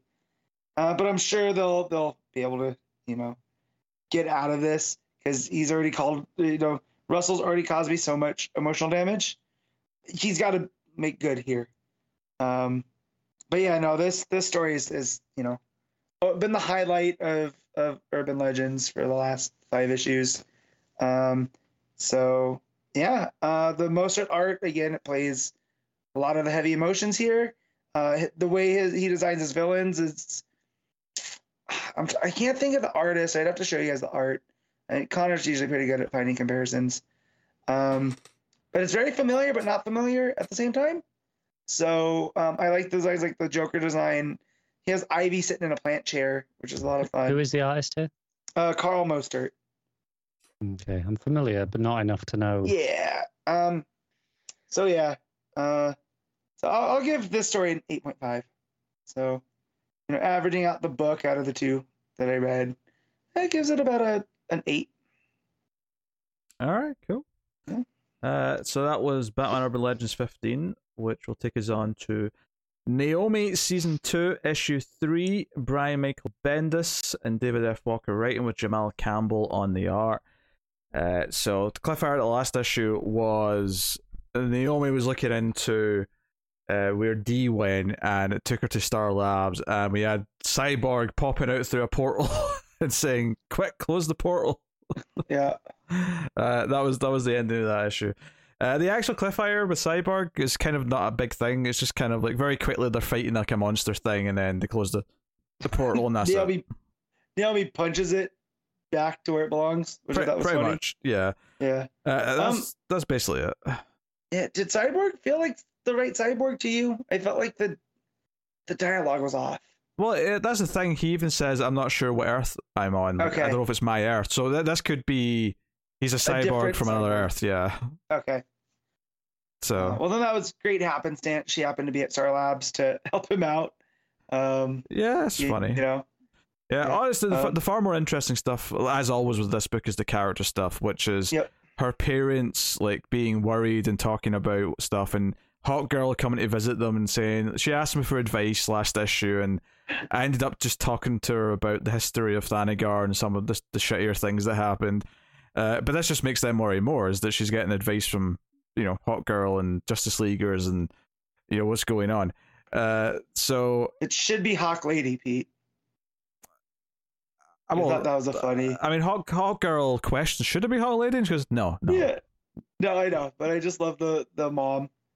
It should be Hawk Lady, really. Yeah. Uh, also, you can tell by the wings. And that's, again, a lot of the fun dialogue like that is stuff I've been missing from other Bendis's books. Oh, sure. Uh, but uh, yeah, uh, the Hawk Girl goes to help. She ends up showing up at the end of the cyborg stuff. Uh, Mhm. and, you know, uh, sort of saying, yeah, I want to see your parents. And when she goes back home, when Naomi goes back home, uh, and her dad tries to sort of talk to her and talks about, you know, why, why you know, it, it feels so weird. You know, it's like when she goes out to do stuff like this, they don't know where she's going. She doesn't tell them. Mhm. She feels alienated. They, they feel they worry. It's kind of just like a a, a magnified version or a, a multiplied version of like any part worry a parent feels when their kid starts doing things on their own and they start going places Yeah. without them. And it has the added element of her being a superhero, and that makes you a target. And we don't know like it's not just her taking the car out, right? It's her fighting, you know, like Black Adam or whatever. You know, like it adds this extra element, and I thought, man, that that that is something that you we don't usually get that because so many of our heroes, like, right? So many of the young heroes are almost orphans, and we don't ever really get this this side of things. Oh yeah, usually the- the parents are dead. Yeah. right or or the person that's responsible for them is also a superhero right so to have i, I know her dad's from Rann and he was you know probably a soldier or whatever but it's it he's not a superhero so yeah, that's the thing because you know she's arguing with her parents here to a point and talking about how like she has to do stuff like this and when she says, "Oh yeah, technically my arm got broke, but it you know it healed quite quickly because of my powers." Uh, like the mom's like, "Oh, we should take her to the hospital. She take her to the hospital. Let's go. Should you fly us? No, I'll drive us. I should drive you. I'm the mother." Yeah. Uh, but eventually, like her dad suggests, you know, maybe you could just not be a superhero. Just because you have powers doesn't mean you have to actually actively do this. And I think that's kind of an interesting question to pose. But I Mhm. do really like this moment where she turns around and says, "What, we talking about? No, it's about helping people. There's no way I'm going to go through all this and not try and help people." And there's just a moment where they sort of take it in, and then they just go, "Like we're kind of proud of that, right?" Yeah. because why why shouldn't they be? Of course they're proud of that. and that's very much like she grew up idolizing superman right? And that is a very superman clark kent you know tell mom pa kent you know because this also reminded me of that that part in birthright which is one of my favorite superman moments where you know Su- clark's getting ready to you know debut as superman and pa kent is like well no don't, don't forget you're still our son. And once you go out there you belong to them too. Um, and I'm always to worry about you. And I felt shades of that in this, and I really enjoyed that. Yeah, I mean, I, I think part of it as well is this idea that like parents are going to feel protective and not want Mhm. their kid to do. I mean, even I think they, they even joke about I want to Rapunzel Yeah. you, I want to make you Rapunzel, and Yeah. it's this idea that they're actually so proud of her character, of who she is and what she Mhm. believes in, that ultimately they can't really argue with her choices. Uh, they can limit it to a point for a little bit while she's Mhm. still technically a child, but when once she's eighteen and she's making her own That's it. choices, you know, you know, Yeah. she's going to go off and do this anyway. She may as well get good at it now. Mm-hmm. Well, and she has great mentors right now too, right? Like she's in the Justice League, so if, if anyone's going to steer her right, you know, um, that's it. But yeah, no, all, all that stuff with the parents is really good. Um, Uh, and then we get a, sort of another slice of life stuff where she goes back to school for the first time since all this has happened, and everyone knows who she is. Like they all know she's got powers. Yeah. So we get this kind of like just the people staring at her in the hallway. Her friends been happy to see her, cracking jokes about, "Don't you just graduate immediately because you got superpowers? Is that not a thing?" And they're they're they're hanging out under the under the bleachers later on, and this bully comes and like apologizes for some of the stuff that he said to her. And Naomi like genuinely seems to not know how to take it. It's like, mhm. are you doing this because I've made you realize that what you did was wrong and you feel bad, or are you doing this just because you're scared of me because I have powers now? Like, you know, she, it's like you can sort of see it, and this is a this is a Mhm. compliment to Jamal Campbell's art.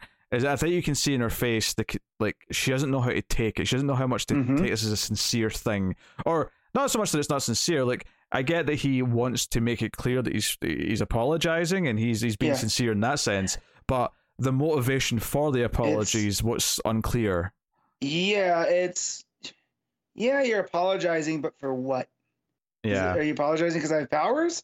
Or are you apologizing because you suddenly matured and realized that, you know, you were mean to me? And it's this, uh, it, may, it may be part of the reason why she looks so apprehensive is Mhm. this maybe fear that she may not be able to trust people sometimes now because they might Yeah. want to like, you know, like, like with a celebrity, like try like all everyone trying Mhm. to like suck up to them and be nice Mm-hmm. to them, that kind of idea. Like that might be a part of her life now. And Right. yeah, she has her close friends that were already her friends, so she knows they're okay. But like me- meeting new people and making new friends that aren't other superheroes is going to be maybe a little trickier now. A little Mhm. there's this extra layer there. So Yeah. Yeah, yeah. Some some Yeah, I like stuff. her friend's reaction too to the guy that comes busting into their de facto clubhouse under the bleachers. Uh, Uh, so the end of the issue is that they hear a boom at the end of this scene, and Naomi flies off to see what it was, and it's D landing with Mhm. what? You know, I actually thought he was missing an arm at first because Me too. because one arm's sort of up and it's under some rubble, and because there's like sort of red, like there where his arm Yeah. would normally be sticking out, I thought that was blood coming out of a wound. So I mean, maybe a slight critique that the art was. It's not even that the art itself is messy, but the scenario that the body's in is messy by design. That I actually thought he was missing an arm. So uh, it's a very minor critique, but I'll I'll, I'll give it. Um, otherwise though very expressive like i say like the the performance in the art on the faces uh, was doing wonders Mhm. throughout this uh, and as per usual with this book it is the character relationships interactions it's the metaphors for growing up that is good about it and the actual like action plot with the you know with the monster and the cyborg is just kind of whatever it's just there It's fine. Yeah. it serves its purpose kinda- and that's it Yeah, I breezed through it. Uh, and learning that her, you know, it hurts when she heals. That's such a great, like, metaphor for growing up, right? oh yeah You know, that, like, it didn't hurt in the moment, but, you know, as you're, you know, getting right, that that's when it really hurts. Uh, and so I, I like that little addition to the Naomi lore. Yeah, and honestly, this issue kind of made me realize that there's there is a lot of Buffy in this. Like, it's not it's, it's very different context, and it's a very different like because Okay. she idolizes Superman. But a lot of this stuff being a metaphor for growing up is very Buffy. Mhm. Like that's because that's the whole Yeah. Slayer thing. It's just a, a metaphor for coming of age and adulthood. Uh, so it's good. Uh, and I've upset Connor, and that's that's a win Yeah. for the day. So Yeah, And also- because that's basically all of Spider-Man. Yeah. Uh, is it though? Um, Yes, This is how yes, Pete that tells is us that exactly what his, Spider-Man was. mm, his high school's on a hellmouth. He wishes. mm, Yeah. mm, I don't know. I mean, I was just gonna let him have it, Connor. It's you know, um, because he has to use it. Yeah. That's what it is. Where, Well, where, because I got, I got. If we're talking about the expressions, when he said that, my eyes got wide. Like, where's this thread going? Uh, it's okay. Um, but yeah, you can't argue with this. I mean, but like Connor, like I, I would take Connor's track. That's also Spider Man. Has been Miles because he's Spider Man. You know, uh, how many of the Flashes? Sure, Um, yeah. sure, but you know, So- small town teenage girl. There's a, there's a lot of a lot of the DNA in this. That's all I'm saying. Uh, There's some points of comparison, and it can't be argued. So, uh, there you go. Uh, any other thoughts, Matt? Yeah. No, that's it. Just uh, basically parodying everything you said about the art with you know Campbell.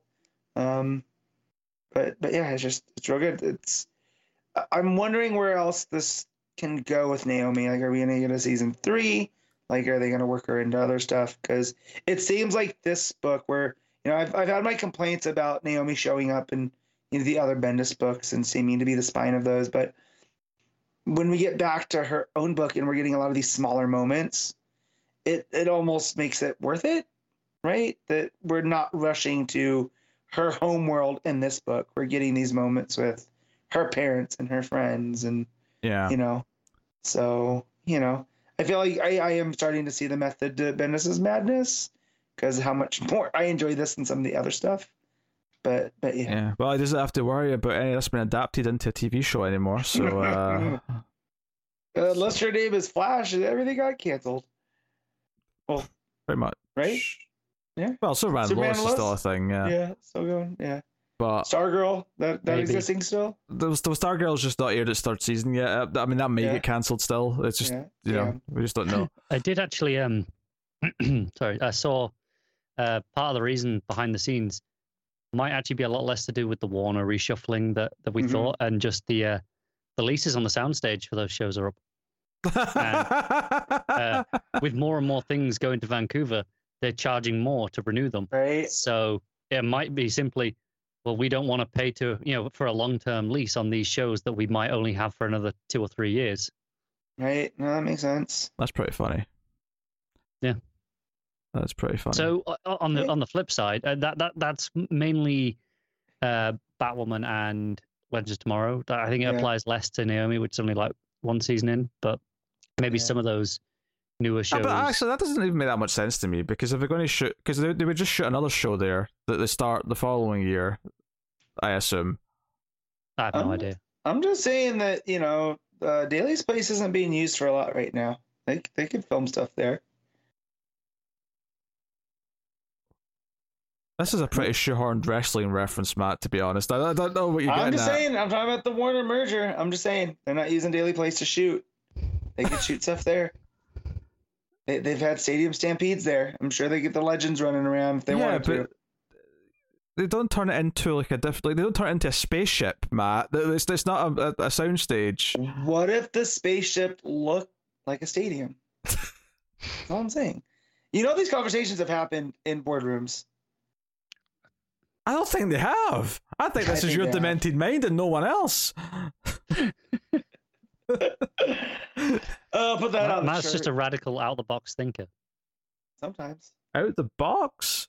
The, the, the box has been like broken down into a flat pack and is laid smoothly on the ground, and he's like dancing on top of it like a some sort of mime. It's uh, the box is in the garbage can, ready to be recycled. Do mimes dance? Matt would if he was a mime. I mean, I feel like all movements mimes make is a form of dancing. That might just be me. There's a difference between mimes acting out what they're doing and Yeah. dancing. I'll tell you this much: I don't trust mimes. Why would anyone trust mimes? It's interpretive dance. Yeah. It's sign I'm language, just saying- if anything, really, isn't No, it? no one pulls that much rope to have nothing at the other end of it. I'm just saying. Might get into the philosophy of uh, mime Yeah. Performances there. The only the only people I trust less than mimes are the people that stand still and act like a human statue. I don't like them either. Pardon me. Matt, what are you rating Naomi? Eight point five. Eight point five. Yeah. Yeah. Um, I'll just go straight eight. But yeah, it's very, it, it's very good. I think the uh, Mhm. See, you know, I, I was worried at the season, but three issues in now, uh, it's been up to kind of the standard I expected from the first season. So, so good stuff. I do wonder if the possibility of future seasons is kind of like diminished now because the TV shows fell through and there's less of a reason to try and keep promoting it as a thing. Yeah. Because I, I- I don't necessarily think it is like this big seller necessarily, even with Bendis's name attached. I don't. I don't It's the sort of thing where I can see that maybe they had a deal with Bendis where he gets to do X amount of these Mm. minis if they give Mhm. it if he does X amount of other books. But Right. yeah, with but- his other books not selling as hot, maybe that leverage is gone. very It's possibly. a shame. Or maybe we'll just get these in the, you know, young adult style where they come out as a Ah, trade. maybe you know. would be a terrible idea. But there you go. That is Naomi season two, issue three. All right, it's time. I've spared no expense, Matt. there it is. because we're going to talk about Jurassic League issue one. Uh, Juan Gedeon and Daniel Warren Johnson writing, with Gedeon also uh, doing the art. So that is the the team on this. This is a book, uh, an Elseworld where the Justice League are dinosaurs. And this seems to be the story of how they're going to come together because they're they're kind of separate here. We get a It's- few it's of them. Justice League Origin. yeah. Yep. Uh, so. Just gonna put this out there. Mm-hmm. There's a better Justice League Origin story than the New 52 one. In fact, I'm gonna put this out there. This might be the best first issue of a Justice League book in like a decade. Well, it's also because they're dinosaurs, Connor. That, that does help, Um, but it's I'm- fun. Hold on, what was Scott Snyder's first Justice League issue? I'm trying to remember. was it- Uh, Was that with the Megazord? If that was the Megazord issue, Yeah. I'm going to No, that dispute was that the was- metal issue. That was that metal. was metal. That was metal. Okay. Okay.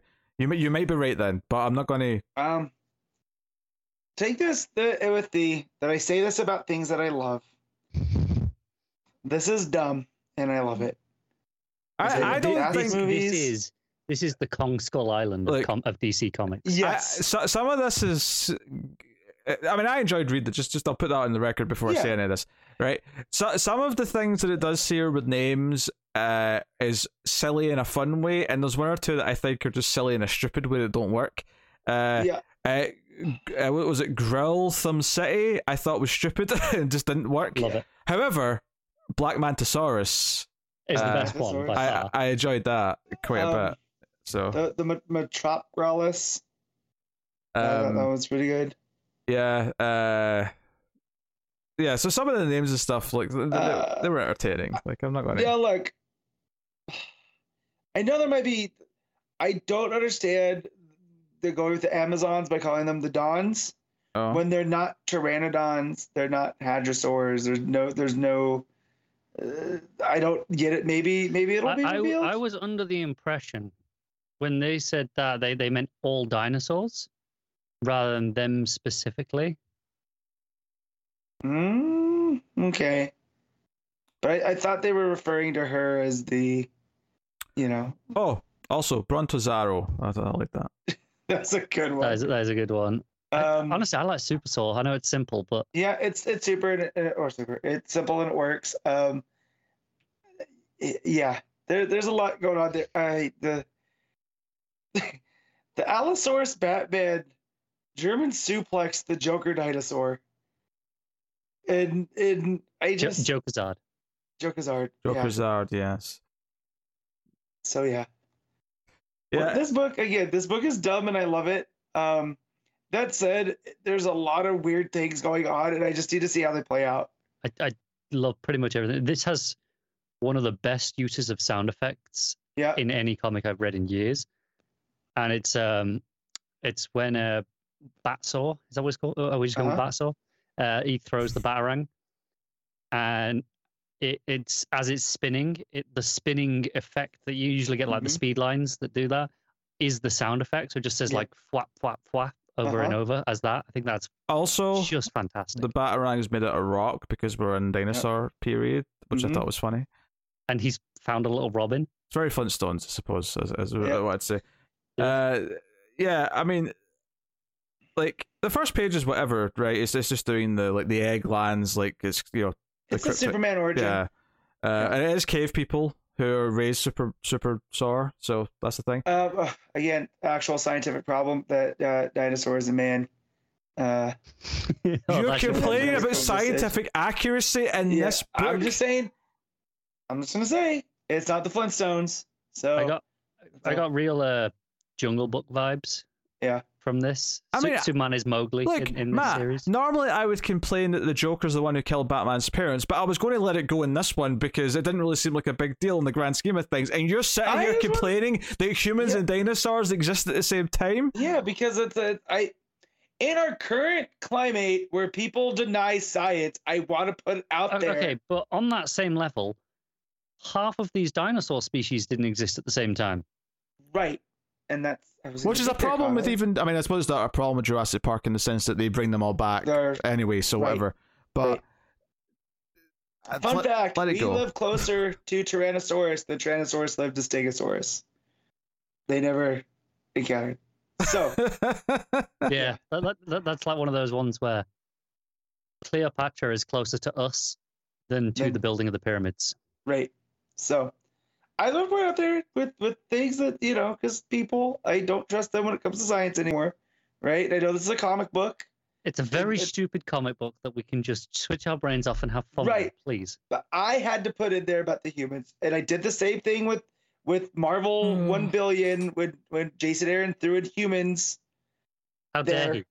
he? Right. So Actually, that's more egregious because at least that's like Yeah. pretending to be the history yes, of the MCU, whereas And as this thi- is not oh, at all. MCU, the, the Marvel Universe, Yeah. whereas this is just screw it, we're telling a stupid story of an alternate world. Yeah. Also the, the the dinosaurs talking are anthropomorphic, so that's also yes. Yeah, Yeah, there's, is that too. there's a lot of Theodore Rex going on in here. yes. Congratulations, people at home, if you got that reference. Yeah. Um, yeah, the first two-page spread of uh, Batsaur just sort of leaping. Uh, Mhm. the, the, the, the, the, the you know the, the the head in particular, the snout. Uh, is you know, it gave me like proper old like Saturday morning cartoons kind of vibe to it, which I Mhm. kind of dig. Yeah, he's also doing the Dark Knight Returns kind of pose. Oh, Oh, kind of yeah. Yeah. Um, but yeah, so he's hunting down the killer. Turns out, I mean, no surprise, it's a, it's a Joker. It's you know, and he he arranged the human bodies into a tree form, Mhm. which is super ghastly. So you got to know that you know the Jokerzard ain't playing around. Um, Yeah, yeah. uh, so and and it's probably a form of Dilophosaurus by the way that he spits acid instead of, which I also love because you know the Joker. It's a nice Uh, spin on the, the poison flower, isn't it? Yeah. yeah. So I I like that. Um, you know. So Uh, he has to be. Burns the tree. He's got this Mm-hmm. new little cave kid who's just lost his parents, so now he lets his Robin. So he yells at him to go away. Yeah. Uh, Uh, we Yeah. cut to Black Mantisaurus attacking some villagers, and out comes. Did the Aquasaurus get a name? I Uh, don't believe yeah. so. No. what is it? I, I, I know his dolphin's called Matilda Mhm. because I, know, I noticed that. yeah, and of course he's kind of seahorse looking. Uh, Aqua. Saur. Yeah.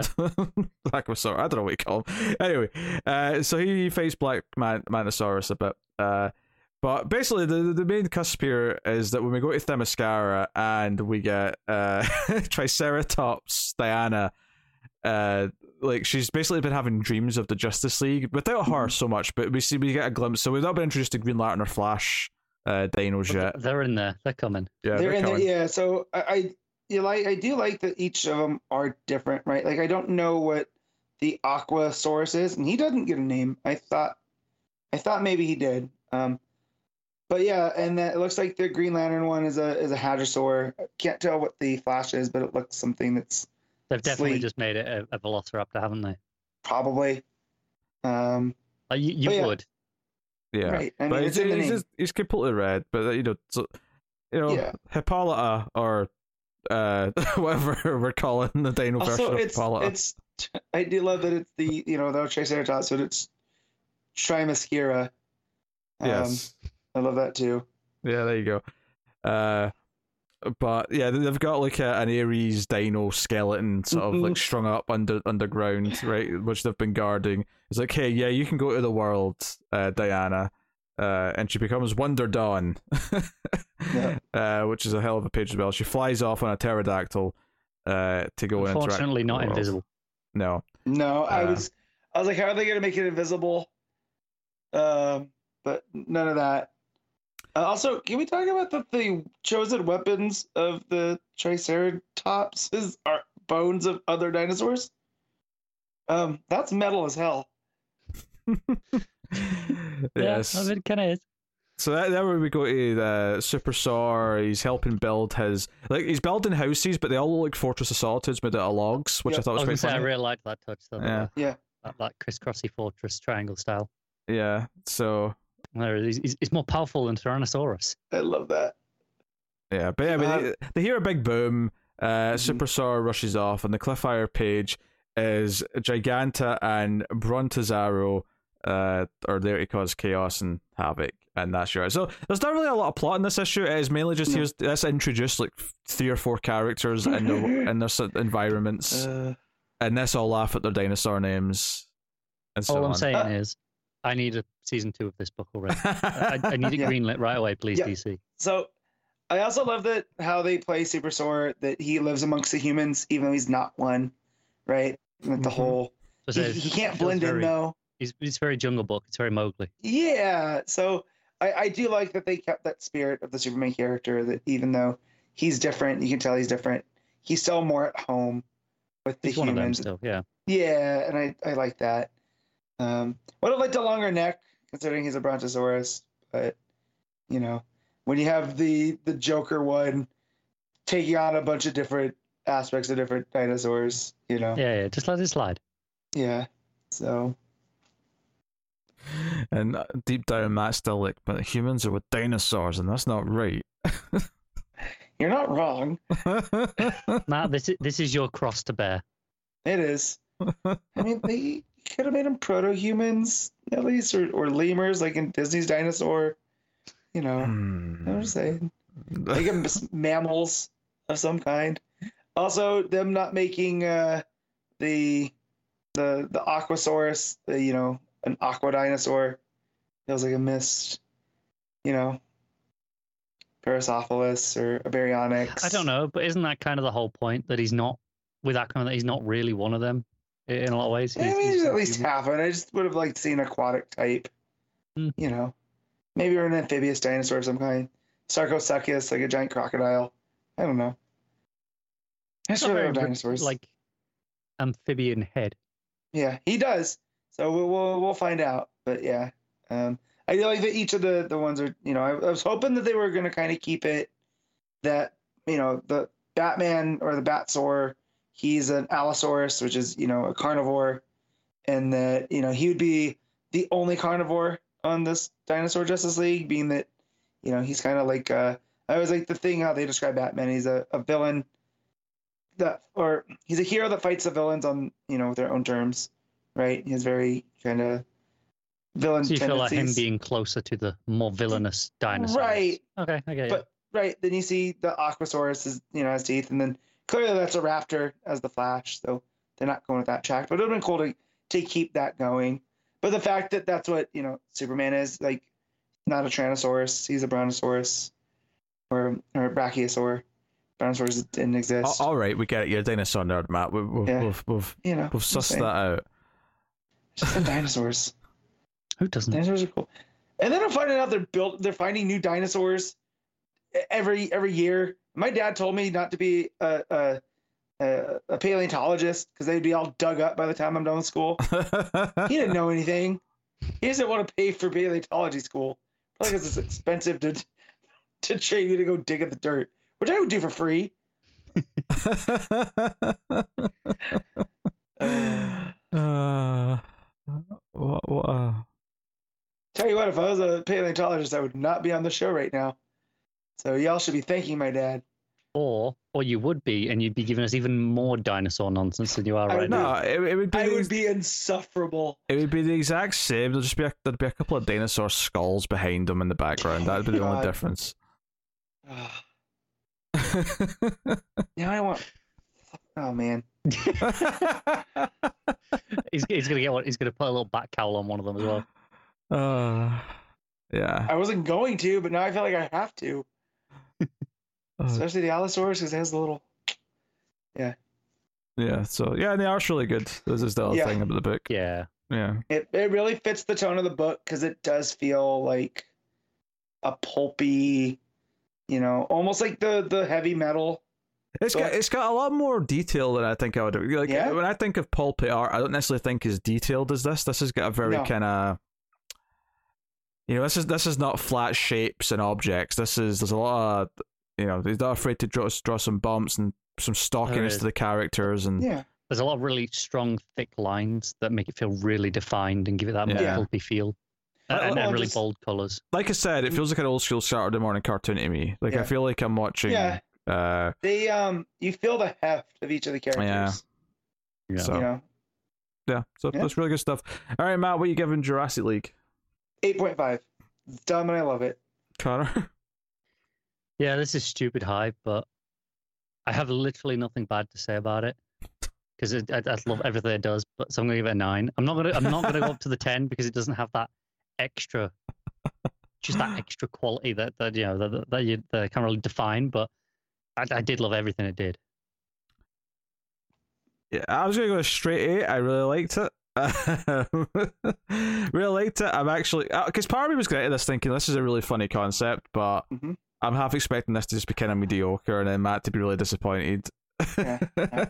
but it actually ended up being really fun. And All I'm saying Yeah. is this put a lot of pressure on the mecha Justice oh League. yeah, yeah, that that mecha book now's got a lot to live up to. Yeah. So I we'll was not see. excited for that one because it's not dinosaurs, but I can tell you what's not in that book, and that's dinosaurs living with humans. So How do you know, Matt? You've not read it yet. true. Maybe- Uh, I- Maybe it's set in the same continuity as this, and that's Yeah. that's the future of this world. And this this is the That's revered original mechs. Justice League. That that's the mechs that, that are replicating. right, right. All right, there you go. That's Jurassic League issue one. Uh, the Sandman Universe Nightmare Country issue two. Connor read this one. I did. Uh, Tynion Forth writing, uh, Lisandro Estherren, and Andrea Sorrentino on art, which was a surprise. Uh, Sorrentino doing the, the nightmare sequence. hmm Um, say nightmares. It's just in the dreaming, but they, they Yeah. were describing them as nightmare sequences. Which, but it was a surprise. I wasn't expecting it because this was solicited as Christian Ward. uh, who I also like and was looking forward to. But I'm never going to be disappointed by four pages of Sorrentino art in the middle of my comic. That's like always a plus. Um, but yeah, no, this this issue it picks up with the Corinthian going to see Flynn, kind of you know looking at you know her, her paintings and of the, the smiling man and questioning and trying to learn who this is because it, it becomes clear that the Corinthian is not the smiling man, um, despite the very similar shared features with the Mhm. you know like the, the the the teeth eyes, for example. hmm Um, so you know they they have a they have a conversation. You know they, they go out for they go out for a meal and then they sit down and, and he just at first she's just bugging him like do, do, do the eyes work? Can you see out of them? He's like, yeah. She's like, but how? He's like, because they're eyes. He's like, but but they're mouths. Like, yeah, but they're my eyes, so I see out of them. So just just don't don't question it so much. It's dream logic. Uh, if she goes along with it, and um, she's he's realizing that okay, you know, he she sees this smiling man not necessarily when she's dreaming, but also when you know when she's awake. Like you know, uh, she mentioned you know walking down a, a hallway or in the subway or you know in an empty street at night, and that other people have seen him as well. Uh, but the the meeting is interrupted because uh, Lucian shows up uh, from the dream and, and grabs the Corinthian. Is like, right, come on, back we go. And this is where we we cut into the the dreaming section of like, come on, you know, you know, you're not allowed out there.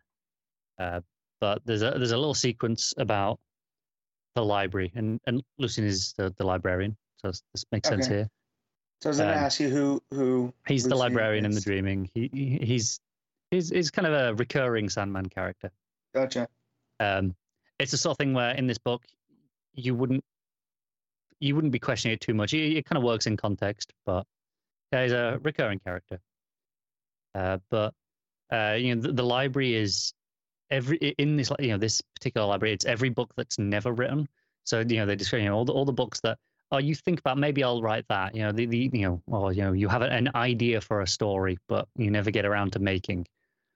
Uh, they're all in this library, and, and they're not fully formed. They kind of are just those ideas and feelings that are kind of then transcribed onto the pages here.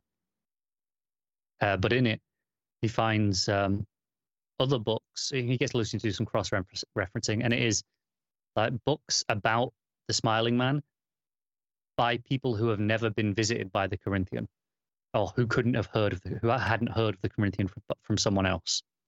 So it was definitely like, okay, there's no way they could have been dreaming about him. So this Smiling Man is something else.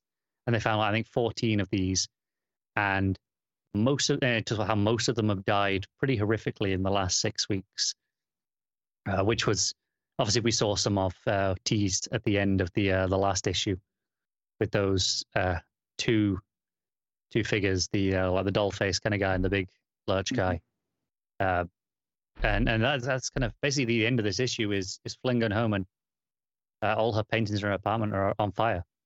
And I she's, like to she's trying to think- put it out. There's an entire wing in this library devoted to Matt, and I'm just imagining a big section of just books about bears, Books about dinosaurs. books about dinosaurs, books about axes, books about ice hockey, and then of course there's going to be some crossover sections where bears with axes, dinosaurs with bears, dinosaurs on ice, Yeah, bears on ice. that makes sense. Like like like Flynn here has like a whole shelf of books just about the Smiling Man. Uh, so yeah, there's definitely Wait, Matt definitely has a wing in there. have, have you guys not seen the video of the Bears playing hockey? I'm not, Yeah. I'm not making it up. Do yourself a favor. Uh, Google Bears playing hockey, and it is Uh, fantastic. I am going to as soon as we finish this yeah. because that sounds amazing. Yeah, Let's just say you just- don't want to drop the gloves with the with the bear, right? just You will lose. Yeah, just take the penalty. Yeah. All right. Yeah, yeah. Uh, yeah, yeah. Just the end of this I- issue is that them the, the two showing up in her apartment and being like, "Yeah, we'd like to have a word," and uh, the word is run. Uh, and they're just standing there ominously, and it's very creepy while her apartment is kind of burning around her. Or the paintings specifically, but it, it has the effect of looking like the apartment's on fire. And maybe it'll spread. I don't know. Hmm. very strong issue. Yeah, I'm gonna have to go pick this up because I really enjoyed the first. Didn't realize this one was out. Yeah, So- it was it was a super quick read as well because it is basically uh the two two three sections. You got the the first section which is Corinthian and Flynn. You've Mhm. got Lucian and Corinthian, and then you've just got this little kind of few pages with with Flynn at the end. Um, and but it's got such great atmosphere. You know, uh, art's fantastic from from both artists. Um, yeah, I'm really excited to see what what the rest of this book and where it goes. And I I really like the way that the dreaming sequences from Sorrentino they kind of uh, they they play in. Like, well, this one Sorrentino. Last time, it, it- last time it was the uh, the story about that guy in the cabin, seeing the Corinthian. Um, this time, uh, Sorrentino he he did his stuff is uh, drawing uh, one of the stories from from one of the books uh, uh, like of what the Corinthian did, or like a different version of the Corinthian, because that is something that's in Sandman history. Know, was when Dream captured the Corinthian, he basically destroyed him and then remade him as he was supposed to be. So he's slightly less evil and more just doing his job again. Uh, And. So I've never read any of these, but it just seems like what we know about Tynion and the idea that nightmares aren't bad; they're just a part of life. And Yep. it feels like that's the Corinthian in this form. yes, the Corinthian, as it's supposed to be here, is definitely something that is healthy. Uh, I Yeah. guess I- I- he's not sinister. He's he's not sinister or evil uh, in the same way that he, he was when he was first introduced. He, he kind of gone Right. rogue when he was first introduced. Right. Uh, but this version of him is more just no. This is what it's supposed to be like. People have nightmares. This is kind of the boogeyman that haunts your nightmares. But Right. that's not in. You know, he's he's doing a He's job. doing his job. Right. kind of kind of Wreck It Ralph, maybe if you want to go. Right. of That's that's what I'm saying. like- He's kind of like a chaotic neutral. Right. Yeah. Like, yeah. yeah, he well, plays by his rules, but he's not. You know, he's not as a- aligned. we would see him as a bad thing Right. because we would be scared of him. But Right. the, that is something that yeah, we we need nightmares to balance out the dreams. Is kind of the idea. Right. Yeah. uh, Yeah. That, the, the, the stuff it's, it's really interesting. I, I really like the way these nightmare sequences are tying in with the themes of the each issue, and uh, they continue with all the stellar guest artists. Yeah. Uh, yeah. No, it's a. You, you had me at Sorrentino. Like I Yeah, heard Sor- like- Sorrentino doing this. Like I say, it's only like four pages, but I think it was the same last time. Still. But uh, it, it's it works as these interludes because they are like so different. Uh, and Sorrentino brings his crazy layouts. Uh, there's a double page spread from him with like it's like an open book with like all these fragments of the story popping out of this book, and oh, it's so good.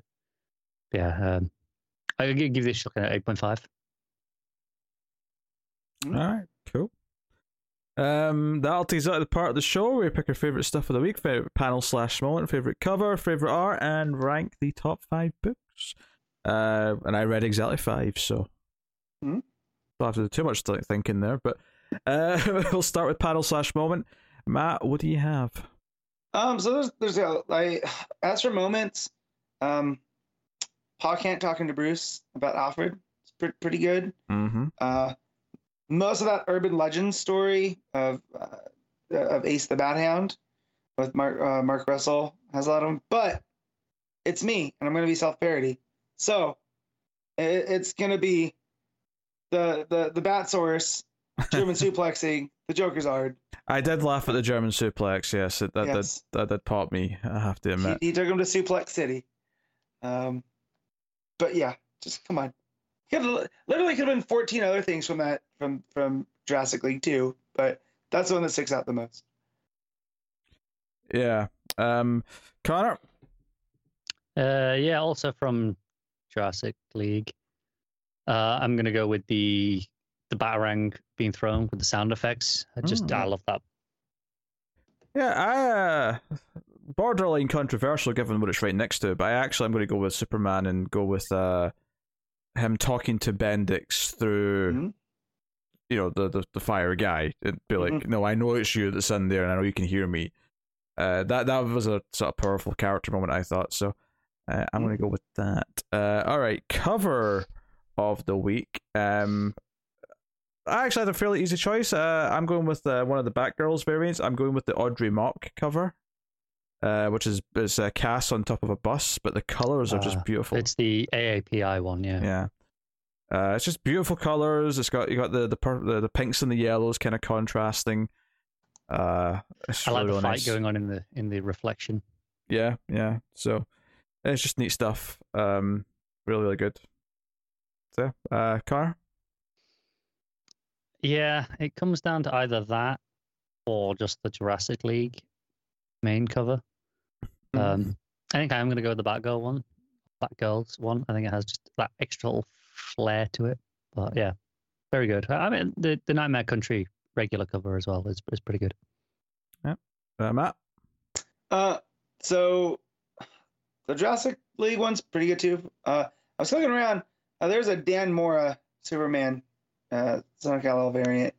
It's got Lex and Mercy, uh, with with John. Uh, and it just looks great. So that's gonna be mine. Okay. Oh, I don't think I saw that one. To be. It's it's a solid cover, but I think it lacks flair. It's it's very well drawn as as you Yeah, I like more, the but- composition of it because Hmm. it it feels menacing, you know. And judging from where that book's going, it feels like the worst is yet to come. Oh sure. um, all right. So art of the week then, Connor. What you got? Ooh, um, Do it. it's it's a real toss up between Jurassic League and Sandman Universe, if I'm honest. Um, I might edge it to Sandman Universe, like the uh, Nightmare Country. I think. Oh, it's yeah, just about. I think the like Estherren's very very good and would have been in contention alone, Mm. and then I think Sorrentino's pages just push it over the edge for me. Yeah, just about. Matt's just do it. Uh, Matt, what's yours? Um, well, I figured Connor would at least have Jurassic League, uh, and because I was gonna go with Naomi, because we all know, Mm-hmm. but Jurassic League needs to be represented, and I'm gonna be the one that, that does it. So Yeah. So I am gonna go with Naomi. So you There you like there you go. You wise choice all around. Uh, my dog's are even upset by that. Yeah. All right. Top five books of the week then, Matt. Take us away. Uh, one Jurassic League, two uh, Naomi, three Urban Legends, four Superman, Son of Kal-El, five Wonder Woman. All right, Car. Yeah, Jurassic League, then Nightmare Country, uh, like easily. And then they are kind of head and shoulders above Superman and then Wonder Woman, which were both not bad issues by any means. But there, there was a big chasm between those two, which were like, all right to good, between the other two, which I thought were, you know, great to fantastic.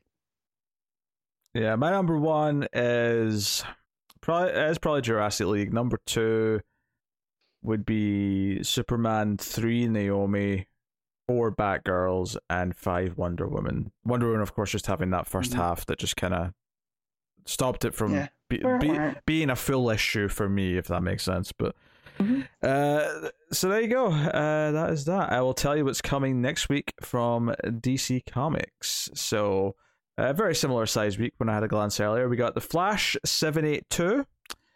We have Batman Superman World's Finest issue three, Batman the Knight issue five, Catwoman forty three, Nightwing ninety two, Shadow Warzone issue one, uh, Fables issue one five one, uh, Wonder Woman Evolution issue seven, Earth Prime four, Stargirl, and Looney Tunes two six six uh, to round out the week. It's it's a quite a week overall for publishing, but in terms of how many we talk about, it's about the same as this week. So Yeah. Very similar. Who is this on the cover of Fables? That is your not Robin Hood. Okay. Yeah, uh, we, we did talk about this when we saw the cover in the, in the solicits, and you were very intrigued. Yeah. Who is this? Yeah. Also, Uh, it's a little bit of a shame none of us are reading Catwoman just because that cover won't that be in cover. in uh, in contention next week because that cover is fantastic. But It's very Yeah. 70s. Um, that's all right. I like it. I love that. It's such a good cover. It went a one for me. So if that makes you feel any better, That's because you got no taste. It's fine. I got plenty of taste. Are the cats wearing skates? I'm gonna, I'm gonna look. I, I don't think so. I'm not looking at it right now, so They, that's, they, I they should know. be. They're not. I, I closed it already. They're not. Dang it. Selina wouldn't be cruel to the cats like that. That would be cruel. I, Uh, think, I don't think it'd be cruel. I think it'd be hilarious. All four legs going in different directions. Little The cat- the cat won't see it that way. I'm I'm willing to bet you. Uh, so there you go. That's what's coming next week. I will take this time to thank our Patreon producers for the month. So, Matt's stupid face in the way. There we go.